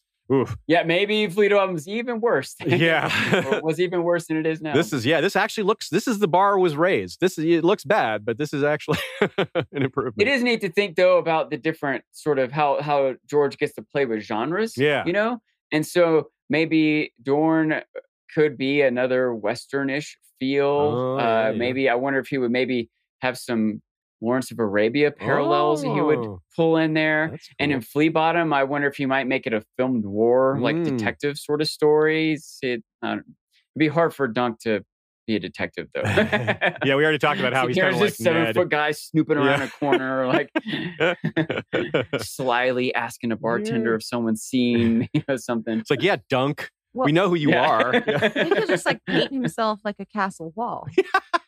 Just blend into the wall. it's like I don't see anything. That's just a pillar standing there. Yeah, that's hilarious. Okay, so we're about halfway through. Let me give a, sh- a shout out and a suggestion. Thanks to all of you all who have stuck with us throughout all of Dunk and Egg. Extra shout out for those of you who are regulars on the live streams. We really appreciate your presence, your thoughts, your takes, and just uh, having uh, people live is just it's like a party. You know, it feels like uh, y'all are giving us your time and having a good time with it too. So everybody wins. Also, we uh, if you are rereading or looking for something to read, something I've been enjoying a lot of lately, off and on, I do this is do a lot of chores while listening to audiobooks or podcasts. I kind of go in cycles. You know, last year I was really big into podcasts. This year I've been more into audiobooks. Most like most uh all that is re-listening to Song of Ice and Fire, re-listening to Dunk and Egg, but also re-listening to some of my other favorite series. I recommend checking out Audible. They have two free download, or sorry, one free download for uh, a subscription. You can sign up and not pay anything and get a free audiobook or two. Two free downloads. You can get The World of Ice and Fire, which we'll be doing in a few months. You can get Dunk and Egg. You can get he- here uh, Harry Lloyd, really awesome. Don't you get one a month also? Yeah, you get one a month with Yeah. subscription, which is a pretty good pace. One audiobook a month is, you know, obviously you could easily go through more than one a month, but uh, I like that pace and that works for me pretty well. I've been doing a lot of work in our basement, re kind of cleaning up and rearranging, and I, I'm um, been listening to The Expanse. I've read The Expanse, but I hadn't listened to it. Currently on book five in our group reread happening on the Discord, and I'm really enjoying it. My, my brain kind of registers differently things that you process visually than you hear personally, I think I process better visually, but I think the second time through, hearing it is better than a second look through, you know? Um, but your mileage may vary. Also, even if visual is better, you can't do you can't read a book while you vacuum. Yeah, you know, like totally true. It, it might be not as good, but it's still more efficient use of your time. You're absolutely right. You're totally right. So that is uh, that's the advantage of audio entertainment is you can do other things with it. You can kind of it can kind of go with you as you're going through your day. You're driving around doing chores. The book stays with you. so go to our website. There's a link there to sign up and start enjoying your favorites that way. They have the Tao of Pooh on uh, Audible, by the way. Yeah, I do. I really like that book. That was a very Mm. uh, it affected me, shall we say? Yeah, yeah. I was gonna say that exact thing. It had it had a little transformation of my mentality about the world, my personality, even. It, it's it's very much what Tyrion says to Jon. The, the gist of the Tao of Pooh is somewhat similar to what Tyrion says to Jon about just be what you are. You know, don't, don't try to be something else. Like you're happiest as yourself. you know, it's like Pooh is Pooh. He's very simple, but that's what makes him happy all the time. And this is very off topic, but hey, we managed to relate it to uh, a Song of Ice and Fire and the life. So good enough, right? yeah. Cool. All right, let's talk about the Castle of Snow. This uh, we were we had a request to discuss the comparisons between White Walls and Sansa's Snow Winterfell and the tourney of Winged Knights compared to White Walls as well. Uh, and I didn't want to do that one on the fly because it's a good enough topic that I wanted to do a little bit of extra thinking and writing about. So let's start off with a little quote. Dunk turned. John the Fiddler stood behind him, smiling in his silk and gold cloth. What's made of snow? The castle. All that white stone in the moonlight. Have you ever been north of the neck, sir, Duncan? I'm told it snows there even in the summer. Have you ever seen the wall? So what's neat about that is that yeah, Sansa's snow Winterfell is made out of snow. You have this comparison. You have a lot of castles starting to look like snow when we get to the Winds of Winter, though. Like snow is Mm. covering them. So almost you could say that about almost any castle when it's covered in snow, is that it looks like a snow castle. So that's a kind of neat, but it's it's more of a surface level comparison. There might be some more takes there, but I'm more interested in the comparison of the tournaments. A couple of first of all, just as a, a slight a slight a slight note about the absurdity of ca- some of these castles. Some would say, okay, so White Walls. You may have remembered that White Walls is made from marble hauled from the Vale, right? Fancy Vale marble, right? But you might think, oh, is it the same marble that the that the Eyrie is made out of? That would be a fair and reasonable guess, but you'd be wrong because the Eyrie didn't like the guy who made the Eyrie was Roland Arryn, and he didn't like the local stuff either. So he got his marble from Tarth. So the Eyrie is not made with marble from local uh, from the Vale, and White Walls is, which is so it's just uh, I don't know. It's all very convoluted. By the way, when you think about what it takes to move all that a castle's rock, worth of marble. it's God. yeah, like it's sort of a mystery still how they made Stonehenge. they, they've they have found like spots, quarries where it came from, like all across England, yeah, or, or you know Britain even, and uh, they, they don't understand how they moved it. They don't understand how they got all that huge wood. Or, yeah, or they have stone they have theories, but they just like shields Yeah. and how they use shields and swords. They're not entirely certain. Like, well, clearly there was some blocking and some cutting, and but beyond that, uh, not really sure. There's like tons and tons of weight. You know, like they didn't have tractors or yeah, They, they didn't have trigonometry. You know what I mean? Like, they may have had some sort of some version of it. They may have had a you know basic understanding. I don't know. Yeah, but it's it is fascinating. There's lots of interesting videos of people figuring out how to move things without without advanced tools, and it's awesome. Humans are clever. Humans are clever. yeah. Uh, so this is the relating the tourney of the Wing Knights to this tournament. So the Wing Knight tournament isn't outwardly staged for Sansa's benefit directly, but that is the the sneaky intent, right? Like the the goal, one of Littlefinger's goals is to reveal her, right? Uh, and have everyone be like, "Yeah, we're going to help you take your kingdom back," you know, and marry Harry the heir. Like that's kind of similar to revealing Daemon the second as this big hero hero at a tournament. There's no marriage involved in that one, but it's like instead of an egg hatching, we have a wolf is born, right? They even both have dyed hair and they're pretending to be hmm. lowborn, you know. Neither of them are do a very good job of pretending to be lowborn, but well, actually Sansa doesn't pretend to be lowborn. She pretends to be a bastard, but not baseborn. Yeah. So both of these parties are extremely lavish. Sansa makes herself look really good. Daemon makes himself look really good. Obviously, in White Walls, there's match fixing. In our in our Lane Winds of Winter uh, review with Radio Westeros, we discussed that it's almost certainly going to happen there too. For one thing, it's discussed. Sean, you may remember. You may uh, um, some of this may be. You haven't read the Winds of Winter chapters, have you? I've read a few of them, but I don't think I've read all of Okay. them. I didn't know there wasn't a lane one, so I haven't read it. Okay, well that's neat. That's cool. So one uh one thing that happens is Harry the heir is in the possession of Royce, of Bronze Yohn Royce, who was one of the few lords that's just not having Littlefinger's maneuvering, right? And there, there were some people that were surprised that he even let Harry attend the tournament. And he's like, well, you can't like it's dishon- kind of dishonoring him by not letting him come to the tournament at all. You got to like let him get in the mix and meet the other lords. It's like, yeah, okay, that makes sense. It's a networking opportunity. And the young guy's like, and besides, there's no chance he's going to win a spot, one of the eight, because it's a it's a tournament to decide who's going to be Sweetrobin's protectors. It's, it's a tournament of 64 where the top eight are winners.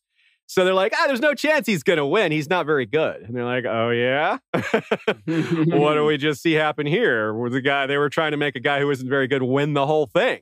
Right. And this is Littlefinger we're talking about. Of course there's bribery going on. Like, yeah, hello. some manipulated pairings and yeah. So it's it's like you know it's going to happen. Like the specifics, I don't know, but something absolutely. we even have the Hardyng connection here. We have Humfrey Hardyng, who I couldn't not, I couldn't stop calling him Harry Hardyng, and we actually do have Harry Harding, who is Harry the Heir in this spot. Uh, of course, these guys are kind of opposites in their ability, but very much, and also opposites in there their like standing. Humfrey Hardyng was not super uh, highly regarded as a, a noble. He was an incredible warrior, whereas Harrold Hardyng, through this twist of bloodlines and lots of Arryn deaths, is actually heir, Sweetrobin's heir. Uh, we also have uh, Cockshaw accusing Dunk of stealing Daemon, and Sweetrobin accuses Harold of stealing Sansa from him because he wants to marry Sansa. Well, Alayne.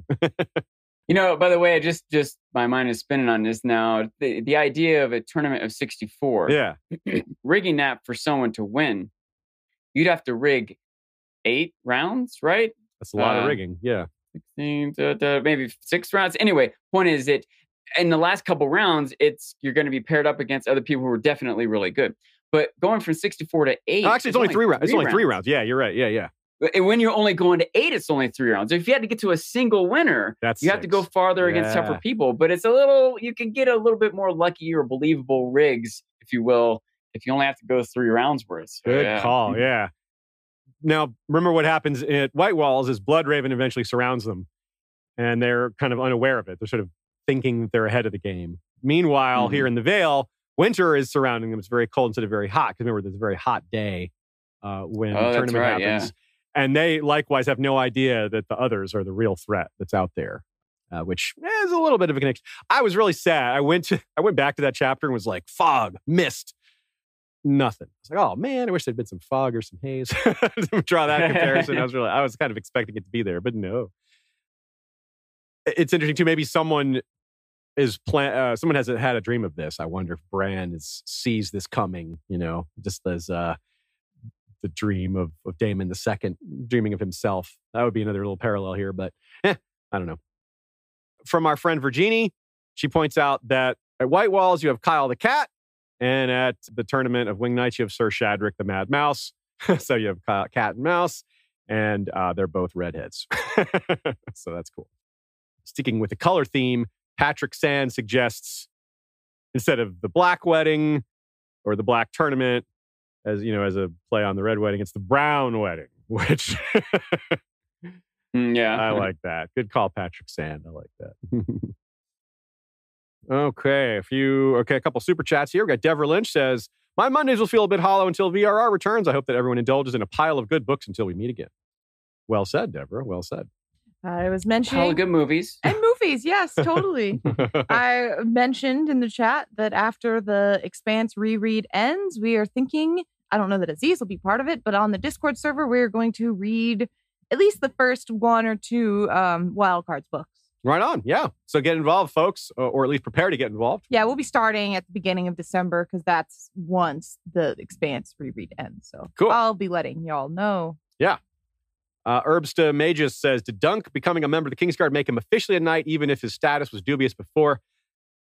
I don't really, I don't think so, but I'm not sure if there's like a an all like a all catch all when you get the white cloak. But I, I mean, isn't it all just you know in the eyes of the beholder and all that? Like everyone in the world thinks of Dunk as a knight. He's a knight. Yeah. Like you become a knight, a, a king's guard, then everyone thinks of you as a knight. Yeah, unless you're Sandor saying no way, I'm not. Yeah, a knight, true. But, yeah, unless you Dunk declare it. Yeah. I mean, I, I, it's part of my reason for. I mean, it, it's hard to argue if if Martin really said Dunk wasn't knighted by Arlan or whatever. Yeah. Uh, but Dunk thinks of himself as a knight over and over again, especially after the first book. Especially after the first book, he just thinks of himself as being a knight. So, uh, I, I think maybe winning a trial by combat against the prince, like that, might qualify you as being a knight. I don't know. so yeah, that's that's a good take too. Well said, Sean. Um, gaming with this guy says, I think Egg will knight him. Yeah, I think that might be. There's a chance maybe Duncan tells Egg on, on the slide like, you need to knight me somehow, you know, like, or rename me. Like, like, and how some married couples renew their vows. Doug be like, I need to renew my knighthood vows when actually it's not a renewal, it's a newel. But if he, you know, spins it that way. But yeah, there's, we're all very curious how this is going to play out. But uh, there's some good theories out there, but it's not, not, not one we can nail down for certain. By the way, another another little thought I just had. How about a prince assigning another prince to you as a squire? Mm. Does that make you a knight? Yeah, yeah, yeah, yeah. How many people who aren't knights have princes assigned to them as squires? it's got to be like an automatic promotion involved in there somehow. Yeah. You're in charge of all these tanks and helicopters and 10,000 troops. No. Am I am I an officer in the army? You got- well, you're in charge of all these tanks and troops. And I think you're an officer in the army. Uh, Yassine Buftas says a young Aemon POV living in Old Town studying at the Citadel would be fun. Yeah, it'd be kind of hard for that to relate directly to Dunk and Egg unless they go to Old Town. But like maybe you could have like a, a few minutes of Aemon and then it is like an it's like a prologue to a Dunk and Egg tale, and then you could go uh, you know to set something else up for for It an holds up with get all of our other Maester prologues. Yeah, you're right. Oh, Oh, that's a nice, great call. We do have a lot of those. Um, so I, I did make a small mistake. Guilty Undertaker and Richard Seymour caught it. Young Griff does appear in Dany's House of the Undying Vision. The Mummer's Dragon, the cloth dragon on poles, is almost certainly Mhm. Fagon. Yeah, absolutely. Good catch, y'all. I blanked out on that one. So yeah, so he is explicitly in the visions as a fake, though. So that's kind of like how how sure are we that that's him? I I don't have we're not hundred brain like percent sure, but it's pretty clear. It's hard to imagine it being someone else. Like there, it- it's like who else could this cloth dragon on poles be? Who else could the mummer's dragon be? Varys's dragon. Varys is the mummer we know best. You know what I mean? It's almost like process of elimination allows you to narrow it down to only one candidate. Yeah, the Yeah. only other option, and I don't really truly think of it as an option, is it actually being some sort of dragon. Yeah, like an actual dragon. Yeah, Is which, actually being related to that, but I don't think so. But there's no other character that it could be. yeah. Okay. Like like the other person could ride a dragon is like Euron, but I don't think he's going to try to convince everyone he's a Targaryen. You know what I mean? Like that seems. eh. So yeah, um, but that might be something worth revisiting. But it's it's kind of uh, we we ta- we somewhat take it for granted given the the lack of other options. I see that Nina points out that Tyrion was assigned a squire. yeah, really highborn people knight, do so- get uh, squires because Yeah. they dress for battle even if they're not knights. You know, Um, that's a good point. So really highborn people will have squires even if they're not knights, uh, but only really highborn people, only lords and above, I would think. Follow up question from Herbs to Magus. The reason I asked is because they describe joining the Kingsguard as a ceremony involving anointing with oils. Seems like another knighting ceremony, but that's why I asked. Yeah. Like knighthood, these things aren't guaranteed to happen, right? Like uh, with Dunk, it'll probably be a ceremony because there's there's not a lot of reason to think he'll get a battlefield promotion. But there's, like we discussed, uh, Sean, with that before, um, people get, you know, in the military, you're supposed to have like a formal ceremony, but people get promoted in combat sometimes, and that's just you know like in the line of duty, like in the middle of a battle. So, uh, and that's definitely happens too. So Herbsta makes a good point that if that ceremony counts, if they have this anointing ceremony for the Kingsguard, which is very similar to a knighting ceremony, I don't know, will Dunk feel like that's enough or yeah? I, I also tried to research eh, what or if there was any sort of standard procedure, and and I couldn't find like i- i- in this world of ice and fire. I mean, in the real world, there's not any kind of standard procedure either. But I, I couldn't find anything. Uh, there's a few moments of someone being knighted or discussion of it, but it's different in each scenario, Mm. and it's it, there's definitely not any kind of consistent standards. Hmm. Nina also says bright and dark could be a nod to red and black. Red and black. If it said red and black, it would be too Ooh, obvious yeah. because bright and uh, red is kind of bright and dark is black. So yeah, I like that. That makes a lot of sense. Koi Vanazi says one thing to remember about Maekar's resentment is that he was the anvil. He was there for the whole battle of the red grass field. He rallied, formed a shield wall. His brother showed up late and got the glory. Mhm. Okay, fair point. Fair point. Yeah. this doesn't eliminate the possibility of, you know, him having dreams or what have you, but it does certainly reinforce that his regular resentment is definitely there. It- we could have multiple types of resentment or other things going on. We could have dreams and resentment, but there's no doubt the resentment has a lot of real reasons. Yassine with another really good point here. Since every Targaryen child learns about Daenerys the Dreamer, uh, even the most skeptic of them would tend to believe in one way or another the power of dreams, at least that it could be powerful. That's a great point because the Targaryens only exist today because Daenerys the Dreamer's dreams were listened to by her, by Aenar the Exile, her father. So that's pretty good. That's very good. Um, it would be hard for a young Targaryen to be like, ah, dreams. What good are they? you know?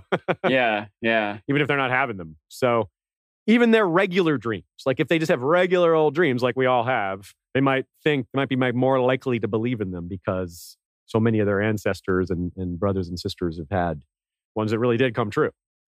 What would that do to you? Man, what would you what would it do if you just like, was that is that dream gonna come true? Like, how'd you identify a dragon dream versus a regular dream, you know? yeah. Is it hotter in there? I don't know. like wake up with your head being you warm. wake up sweaty. Yeah. Maybe you just know it. You just know it. Hmm. Yeah, I, I, yeah, I think it definitely is just how vivid it is. Grizzly Meadows points out also some of the most famous knights were not knights, like Sir Serwyn of the Mirror Shield. And that's yeah, because there was a lot of like retrofitting knighthood onto ancient figures who predate knighthood. like Sir Serwyn of the Mirror Yeah, Shield existed yeah. before knights came to Westeros, but he is commonly given that distinction. So that's a very good point as well. You have to keep in mind the historical um, idiosyncrasies like that one. You know, something in the chat from last week, I, I go back and try to look at the chats and the comments on YouTube videos. Uh, Guinevere Greenstone pointed out something that we that, that came up that she clarified that Egg does say, "Kill him, kill him, he's right there." The dunk Instead of when he's fighting Aerion. Oh. But every other time, every other fight, he says, "Get him, get him, he's right there." So Egg really has it for Aerion. Yeah, I can uh, understandably too, huh? yeah. Oh yeah. Here's a that's a great take. Good job, Guinevere Greenstones. Here's a great take by Reaver14 from YouTube. Trial by seven as a way for the faith or someone to get around single combat against the mountain in uh, Mm. with Cersei, you know, having her as her champion. That's a great or him as her champion. Uh, that's a great idea because one thing we love to do with these historicals uh, events is try to see if George is going to reuse them or if this is like a playground, like a sandbox to, to work out what he's going to do in the main series. Uh, so we've come up with ideas for how another great council could happen, how you know another Dance of the Dragons could happen, things like that. We don't have an example for Trial by Seven, but this is a fantastic idea. Who wants to fight the mountain in a trial by combat? Well, nobody. But if it's seven on seven and you got like religious folk, the faithful, uh, believe that the gods are going to protect them, you know, especially if it's, you know, the trial by seven is meant to be a religious thing. It gets the gods' attention, supposedly. That's pretty cool. I was thinking about the idea because again, Summerhall is sort of a mystery in general, and a, a little bit more to me. I'm learning more about it, even being a thing at all, you know. Mm. And so, some of the context of it, I actually read a little section of World of Ice and Fire. Nice. Uh, that Egg, Egg's sons or kids, even. So Egg married out of love, Yeah. as opposed to some sort of political arrangement Right. right? And his, but that was before there was any real chance of him being king. Yeah, that- there was no- sort of got away with that, Yeah. right? But Fourth his son of a fourth kids. Yeah. You know, were already you know staged. They were part of the political scene, Right. They were right? And he had to, be, them to inherit. yeah. betrothed to different houses for the sake of you know alliances and politics and stability of the realm and everything. But his kids, just like him, wanted to marry out of love. They weren't down with these arrangements that they didn't have anything to do with. They fell in love with people, wanted to get married, and even uh, abdicated. His oldest son abdicated the throne, even rather than Yeah. have to go through his unbetrothed. So Egg, who is already trying to make big changes to society to give more rights to the average person, ostensibly at the expense of the powers of the nobles. And now these noble houses are being slighted, even if they maybe understand it's that Egg doesn't have control over his kids' loves, or he thinks they think he he should have. Even if they're understanding, which they aren't necessarily, it's still upsetting and disruptive to their plans and their alliances and Mm. everything, right? So Barristan Selmy describes this marriage of love. He's talking about how Dar- uh, Daario is dangerous Mhm. to Dany Yeah. and to everyone. That really everyone's probably better off Daario just gets executed, you know, in prison or whatever, right? Uh, and Dany will be upset, but they won't be upset at us. They'll be upset at the young Kai, right? So and and he compares that to the troubles of marriage out of love from Aegon's kids and how that all ended in a tragedy at Summerhall. And that got me to thinking. One, we've talked a lot about the idea of how the the, the seeds have been planted for Egg to try to hatch these dragons, but we see extra motivation for it too. If he had these grand plans for the realm, but instead he's barely holding on to control of the realm, right? Hmm. He may feel extra motivated to hatch these dragons. Well, guess what? Some people might feel extra motivated to stop him from hatching these Yeah. dragons. Yeah. Hmm. There may have been, I wonder, some sort of sabotage at this event. Think how weird it is. How many people in Blackwater Bay, which had a massive amount of wildfire, how many people escaped that? How many spe- people escaped wooden boats that were set on fire with with green fire? Not many. But but some did, right? did, yeah. How many people yeah. escaped the wooden, uh, the the stone castle with wild? With how much wildfire was there? Only a few. They didn't yeah. as much wildfire at Summerhall as they had it.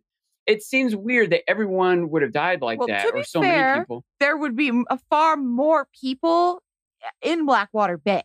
So there Right, just plain right. would have Yeah, been more battle, people. yeah. The like the proportion of people might have been the same. It still might have been two percent of the people Yes. survive. Summerhall's the Targaryen like palace. Like I can summer palace or definitely see all kinds of reasons and explanations in every direction, but it just does seem a little unusual to me that pretty much everyone died in this stone castle where there couldn't have been that much wildfire compared to other moments.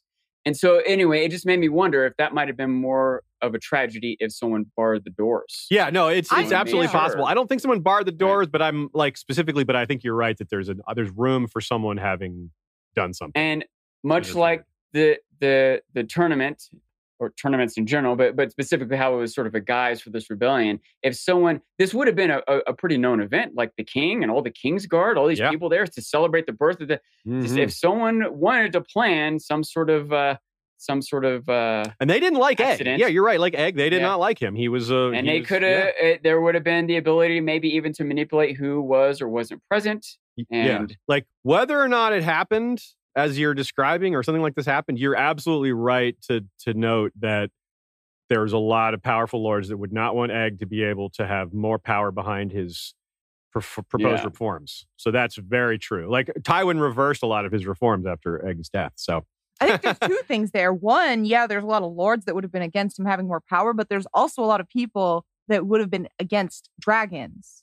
that too that maybe Good even point. in general, yeah. Yeah, that, that- which- which might could- not they have could- cared about eggs reforms, that might have even been pro eggs reforms in a vacuum, but did And- not want dragons. like the maesters like Yeah, there's this theory about the the maesters Maesters. would have wanted to sabotage it and they would have been well Yeah. placed to sabotage it yeah.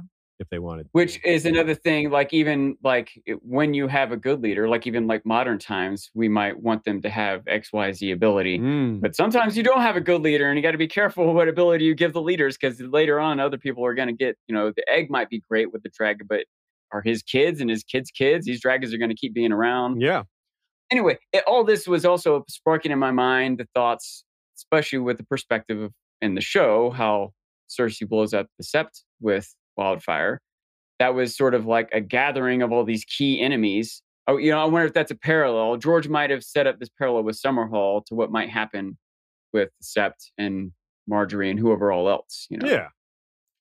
Igor Proleko says it seems to be a huge oversight that Targaryens not have a court position of the dream interpreter. Interesting take. Uh, yeah, they could have had something like that. Uh, maybe they even such things existed in Valyria. The one reason I could see that comes to mind off the top of my head why they would not do that is they were really trying to not be Targaryens in terms of their religion. They were trying to adopt the seven. They were trying to be, yes, we worship the same gods as you as a way to make it all work. You know, we just conquered you, but we also worship the same gods as you. You know, that's a pretty common tactic among conquerors is to adopt the religion of the locals to fit in better. Uh, to, to, to, you know, so the gods aren't against you. it's like if the people think the gods are against you, they might rise up against you. huge oversights are also a pretty common tactic Yes, huge oversights are, are realistic, right? Like certain ones Yeah. aren't. Like you can't just have them. But yeah, it's nothing on. Yeah, but so I would think that maybe two. So two points there. One that maybe just George didn't consider having that. Maybe it does exist or did exist, but maybe it doesn't exist because they didn't want this uh, anomaly, this abomination, this anti seven thing going on. Yeah, just I can see a lot of reasons that may, that maybe it was there, but not, uh, but more of a private or secret thing. Oh yeah, they could Uh, keep that under wraps, maybe. Yeah. Yeah. Mm. or that maybe even someone was doing it that wasn't even official like some maester might have still been taking note Hmm. of the dreams even if it wasn't an official position or job assigned to them or it might have been a, an official job assigned to someone but not publicly but most likely it was just an oversight there's probably it probably should have had all sorts of other positions in the council as far as you know the analysis of tax rates and uh, you know insurance of justice and et cetera et cetera but Good points. Intelligence operatives, communication channels, you know, on and on. Gray Waste Tim says, thinking on other parallels, the way Gorman Peake is treating Daemon II here is the same way Unwin Peake treated Aegon III during his regency, sort of just telling him where to go, what to do, sort of dominating him and, yeah, like controlling him. There's also parallels to Jon Connington's attempt to control Aegon VI. Yeah, he's a kind of very stern, very disciplinarian, you know, um, very much in charge. Uh, while they also unknowingly launched the sixth Blackfyre Rebellion. so, yeah, that's pretty cool. Good call. Uh, speaking of that, we're one of the planned live streams we have um, going forward, probably before the end of the year, will be on the Peake Uprising, which comes at the end of Maekar's reign. So that's going to be uh, later this year in real life and about 20 years after, 21 years after the events of the Mystery Knight. Do you have any scripted content for 20, 21 years from now no, in real life? not yet, but we probably will. uh, comment from Sophia regarding Bloodraven's ordering of people to stay on their lands rather than traveling to find food and water. And one problem that we didn't mention that she mentions is too many people going to the cities all at once is a big problem. Like that's where people would go. They would go to the urban centers, population centers, because you're not just going to wander the countryside. What good's that? Yeah. You know. I remember trying to get Blood Raven some credit for, you know, th- trying to manage these issues. yeah, trying to uh, like big problems. even in modern problems, yeah. times however much like i tend to be is sort of like imagine you know like john lennon says imagine no borders That people should just be able to go anywhere anywhere they want anytime but there's still a certain reality when thousands of migrants show up at a city out of nowhere well do we have enough food and water for those people where Yeah. are they going to go to the bathroom we need to have some sort of structure and organization to deal with this Yeah. and even in modern times with airplanes and cell phones, we have a hard time with that. How the heck is Blood Raven going to manage mass migrations during a drought? Yeah, no, it's a good point. Yeah, you're right to to to look at that from a mul- multiple angles and not just call him a monster for that because you're right. There's a lot of there is a lot of additional suffering that comes if you don't suffer a little bit, you'll suffer more. That kind of thing. Uh, Sir Roland de Stark says, "Love how Plum Raven says how the North is too is way too cold and ends up a tree wizard in the coldest part of the North and on the wall before that. So yeah, it's pretty good." Bet you didn't see that coming. Hey, we're speaking of dreams. ah. Carla Harnack says, in reference to my extremely used copy of Legends 2, she says, if I saw that book in a used bookstore, I would buy it, even if I didn't know any of the authors, because it's obviously been well loved. Someone really liked that book. That says a lot about it. Ah, that's looking at the bright side. That's a very, maybe you would find a different copy of the same book. Like- I'm going to go mess up all my books right now just so you'll buy them. Speaking of buying books, Rolling Knight points out that George R. R. Martin says the Hedge Knight came about because he was offered money to be in Legends 1, and it just kind of kicked off a different path for developing the backstory. Well, cool. Uh, that's good. Yeah, we're glad that happened. We're glad. I mean, yeah, you need patronage to for art to happen, you know? yeah. that's how it works. I heck, that's how we are functioning here. Uh, we're not writing stories, but it's the same, you know, back end. You need to make a living in order to to do these things. So that's cool. Great. Uh, I'm glad to. I didn't know that though. I mean, it makes sense. Of course, George wasn't doing that sort of thing for free. That's the the other side of it. So. Yeah, but it definitely worked out. It gave a, it really filled out the world. So the other question is like, how else would he have developed some of this backstory if he hadn't done it here? Would he have written? Would the World of Ice and Fire have been written sooner, or would he have just decided without this prompting that he needed something like this and just looked for another way to do it? You know, maybe he would have just asked his publisher to put out some prequels. You know, I don't know. I mean, they would have probably been all over that because his books are selling, but I'm not enough of an author. I mean, I'm not an author at all. I don't know how you'd go about mm-hmm. doing that. I don't know what the alternates are. Maybe the books would just be larger, or we would just have less backstory. I don't know. Yeah, probably that. We would probably just have less backstory, which would be a real tragedy. Backstory. We can't have less backstory. A couple more takes from uh, Igor P. Dwarves the dwarves fondling a girl in the bed there in the bedding uh, scene is also reminiscent of the house of the undying vision which we've come back to again in these comments. House of the undying has the dwarves um, mauling a woman and the woman is representative of westeros. And we also have dwarves dancing in euron's vision in the forsaken which we drew that connection also. So sort of a triangle of connections now. Ugh. That's pretty interesting also, we have uh, Bonnie Prince Charles's mother was the granddaughter, uh, granddaughter, granddaughter of Jan Sobieski, who was the leader of the Winged Hussars in the Battle of Vienna in 1683, which was the inspiration for the ride of the Rohirrim in Lord of the Rings. That's cool. Very cool. Of course, that's a reference to some of our discussions of Outlander and these other connections that started because of different questions that were asked in prior episodes. Also, we talked about the, another comment on the Western genre. Even Soviets participated in the Western genre. The ones which were not knockoffs are about their civil war. The White Sun of the Desert comes to mind most readily, but there was a slew of them with titles like Bread, Gold, and Nagant Revolver. What? and Who Would Pay for Luck? Those are great. Not quite native speaker titles for in English. Love it. Blat- but uh, but yes, blatantly Western genre. Yes, yes.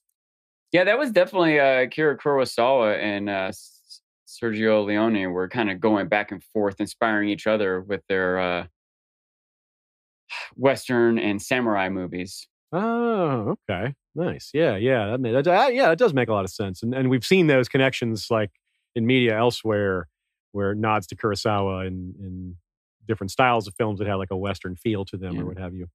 Cool, Magnificent Seven and the Seven Samurai are pretty much the same story. Yeah, yeah. A couple comments about Baelor and Baelor's death. Kat Ovivas says Abraham Lincoln also died a similar way. The doctor tending to him is reported to have said that he had the brain of the president on his hands.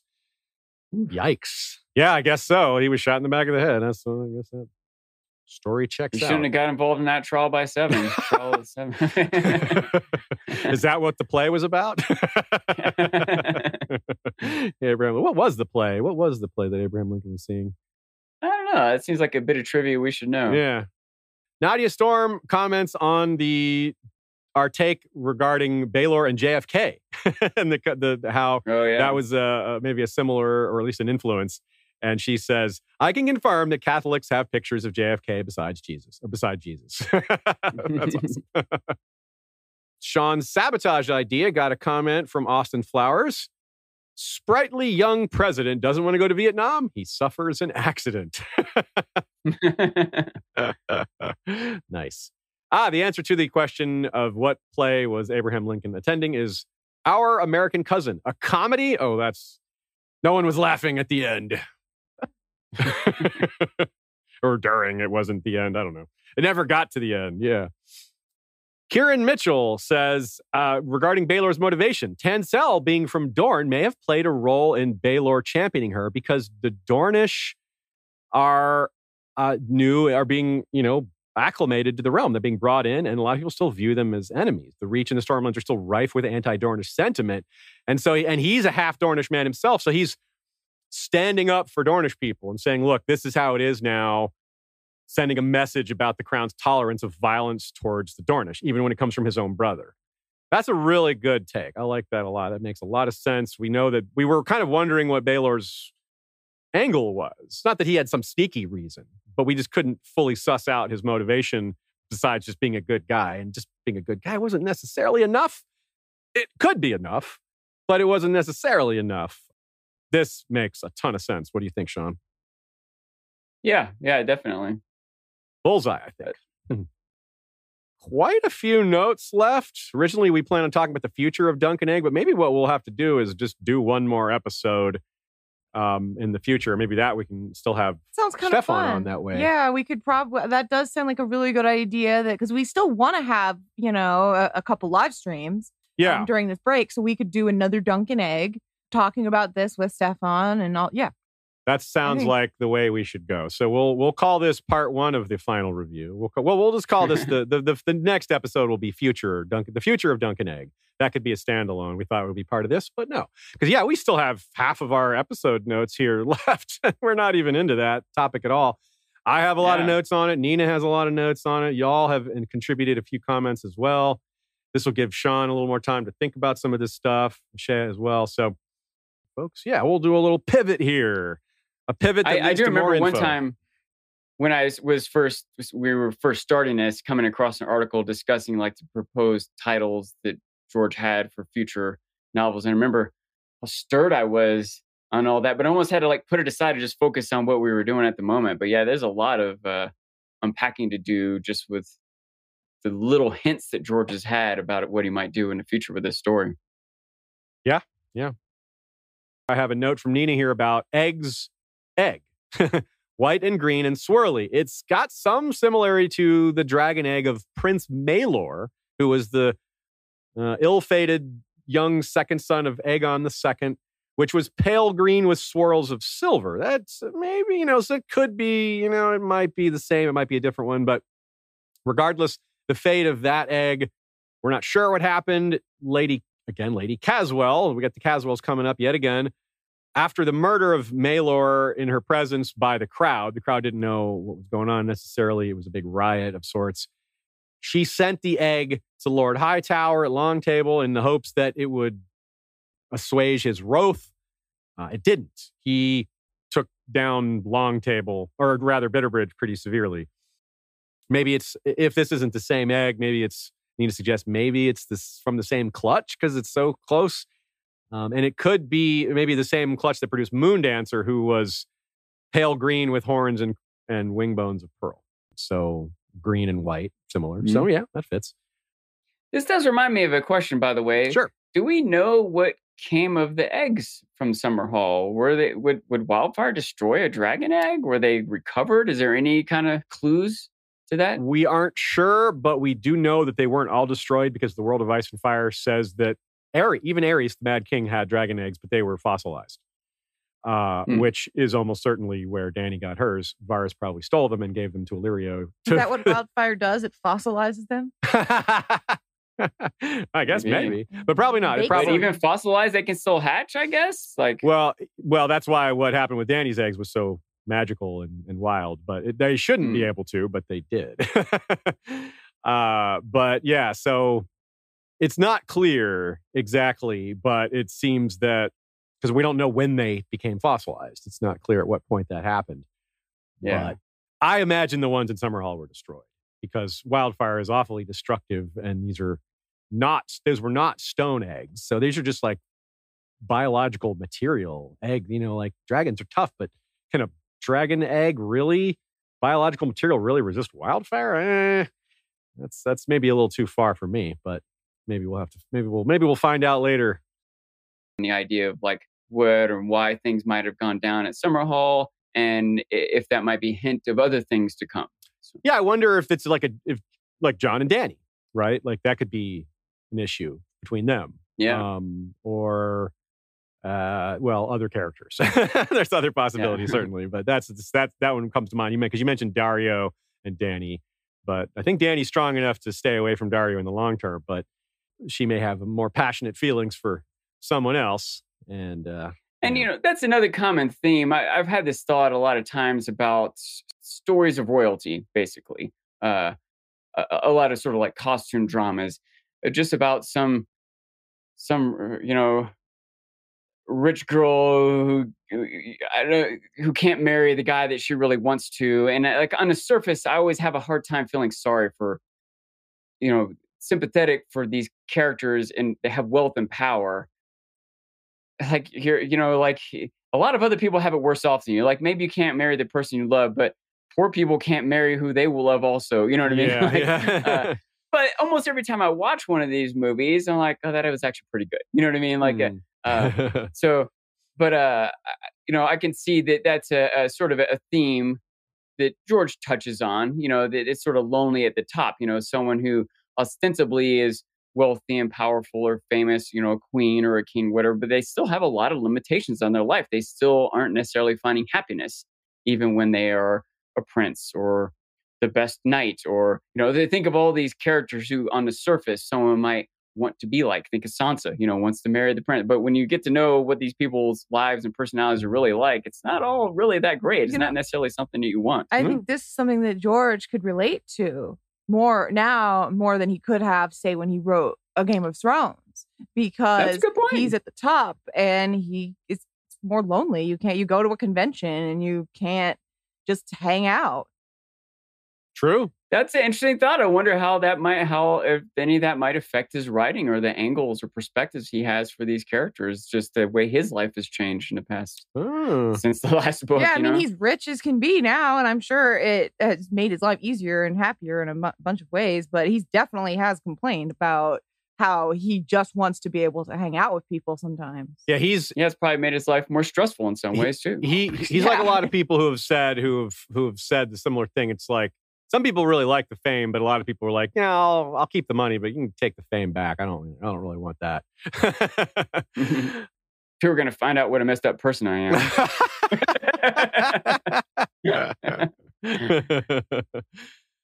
especially with all this money. Oh my god! yeah, it's not going to slow. It's not going to curb his worst instincts, right? Yeah, knowing you can do whatever. Yeah. Let's tease a few things that are coming rather than getting deep into them, since we're going to save them for later. And This gives you a few of y'all um, opportunity to send us some additional questions or to to think about this a little more in advance. Uh, we're going to talk about the She Wolves of Winterfell. Uh, lots of details of what's going on there. Try to figure out what the story is about, and then we're going to do the same for all the other stories uh, that are coming and or not coming, including guesses on the Village Hero. Nina's got a great idea for that one. We're going to go through all the events that we know are part of Dunk and Egg's life, major events in the realm that might be part of some of these stories. They might be inspirations, or the, the reason these stories are cer- centered around these certain events, So, all of you might want to take a look at the um, potential titles for these Dunk and Egg books. But um, if you don't want to do that right the second, the other ones are The Sellsword, The King's Guard, The Champion, The Lord Commander. And from there, who knows? So that's uh, obviously even George has said he's not sure how many he wanted to eventually do, and that's why we've set aside some time to talk about the TV show as well. Because if if HBO is going to do it, then they'll probably add and expand and do all sorts of other things, and who knows? Or they won't do it at all. Yeah. Uh, who- who knows? That's at this point, who knows? We'll so we'll we'll save that for next time. What else do I have here? Well, some characters we're going to talk about in addition to major events. We'll also get to talk about uh, characters we hope we'll see. I mentioned Elena Targaryen just now, but there's characters like Tywin. Like Tywin's going to be at court. For, Tywin is literally a cupbearer to Egg when he's a kid. Huh. Yeah, Interesting. all right, isn't that cool? And you got and who married who knights Barristan Selmy? Egg. Well, a King Aegon the Fifth. At that point, he's actually king by that point. Um, so there's a lot of really interesting characters that could appear on screen. Freaking Hoster Tully could appear, for example. Mm. Um, you know, uh, Blackfish probably be too young to appear, but even he's possible. Um, this would be much later. Um, this would be near the near the Ninepenny Kings, which is the year after Egg dies.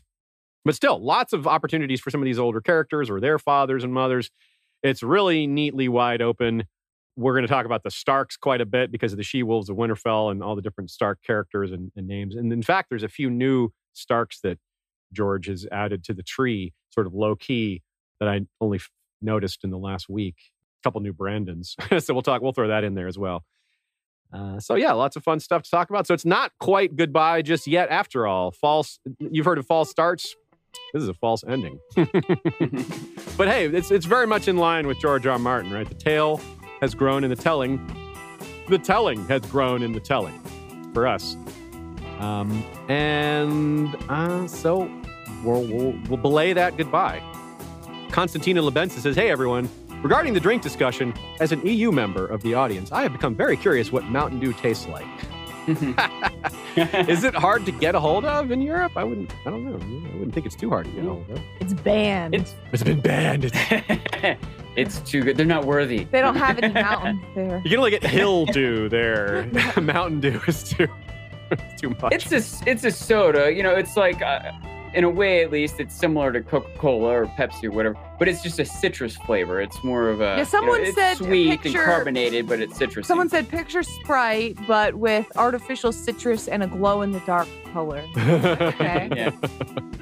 One reason I like uh, also Mountain Dew. It's probably I don't know if it's known for this necessarily, but but it has a, a huge variety of flavors. But they're almost all citrusly, different sorts of berry and orange and uh, or what watermelon, and et cetera, et cetera. The, the main Mountain Dew is is a citrus, meant to be a orangish. yeah, it's, it's like flavor. a sugary orange kind of, I guess. You could say. But but I, I really think it's closer to lime. It's not really orange. yeah, I feel like it's more generic citrus. Yeah, yeah. Yeah. A little smoother than Sprite. I think is a little sharper. And a lot more know. caffeine than Sprite. Yeah, Sprite I think has zero caffeine. Oh yeah, you're right. Mountain Yeah, you're right. Yeah. But Mountain Dew is on par caffeine wise with Coke or Dr. Pepper or whatever. Grizzly Meadow says it's the wildfire of soda. it does look like wildfire. It- that is completely true. It looks like wildfire. There's no question that if you're like, which soda looks like wildfire, it's not even a question. Yeah. Uh, so, Kulnitsky sends a super chat, says, I like your stream so much. Well, thank you, Kulnitsky, and we like doing them so much. And we're glad that, that this one morphed into two. It's like a, a cell, it divided. So we will be back. I, I won't say it's definitely next week. We'll we'll work work that out, but um, because we got to check on Stefan, see if he's available, make sure he wants to be part of it, and get our ducks in a row, so to speak. But Sean, I assume you'll participate as well. Um, I believe I, I would love to, and I believe I'm open next weekend, but you know, again, cool. We'll coordinate it. Well, we'll figure that out offline, and we appreciate uh, everyone's um, coming out and listening and being supportive, and we're glad to uh, keep it going. So until next time, folks, you know what to do. Um, and let me say some thanks because I almost forgot. Sean, you gonna grab a cat? I get. I guess this won't be the last cat. Yeah, it won't be the last The last cat. showing, but penultimate. Thanks again to Nina for her invaluable notes and discussion points. Thanks to our mods over on the History of Westeros group for helping lead the discussion keeping it a, a nice, clean, and orderly place, free of trolls and uh, people who aren't good at adding to the discussion. Uh, thanks to Michael Klarfeld and his great website, claridox.de, for the maps you see behind, as well as the video intro. Thanks to Kevin MacLeod for the Valar Rereadus intro outro music, and to Joey Townsend and Jesse Koval for the regular History of Westeros intro outro music. Thanks to our Bengineer for providing excellent sound quality assistance. He says the next Winds of Winter chapter episode is really close. He's putting lots of effort into it. You know how it is. Can't rush excellence. So we'll be excited when that drops. Check out our friends over at Here Be Dragons. They are discussing the newly dropped Star Wars Visions, which Shay and I have already watched and enjoyed very thoroughly. Yeah, highly recommend. Highly recommend Vision. Star Wars Visions is, uh, in case you're not aware, it's a produced by Disney, non-canon Star Wars tales made by Asian creators. It's Yeah, really, it's really a bunch of different anime studios, um, nine different shorts, about 15 to 21 minutes in length. Uh, and times. oh, I can hear her purr. Is that her, really? Yeah. That's a strange That's sound Cora of purr, but I like it. purring. Oh, she stopped. She stopped purring. oh, there we go. Yeah, just the angle she's at the microphone. Wow, that think, was 'cause I could feel her purring away. I got a purring All right, where you going, girl? Oh, well, we saw her. She's gone. Purring makes for excellent ASMR, doesn't it? okay, well, thanks again, everyone. Thanks to the kitty for some purring as we make our way out of this episode. Uh, we'll see you all again soon, and you know what to do in the meantime. Valar rereads.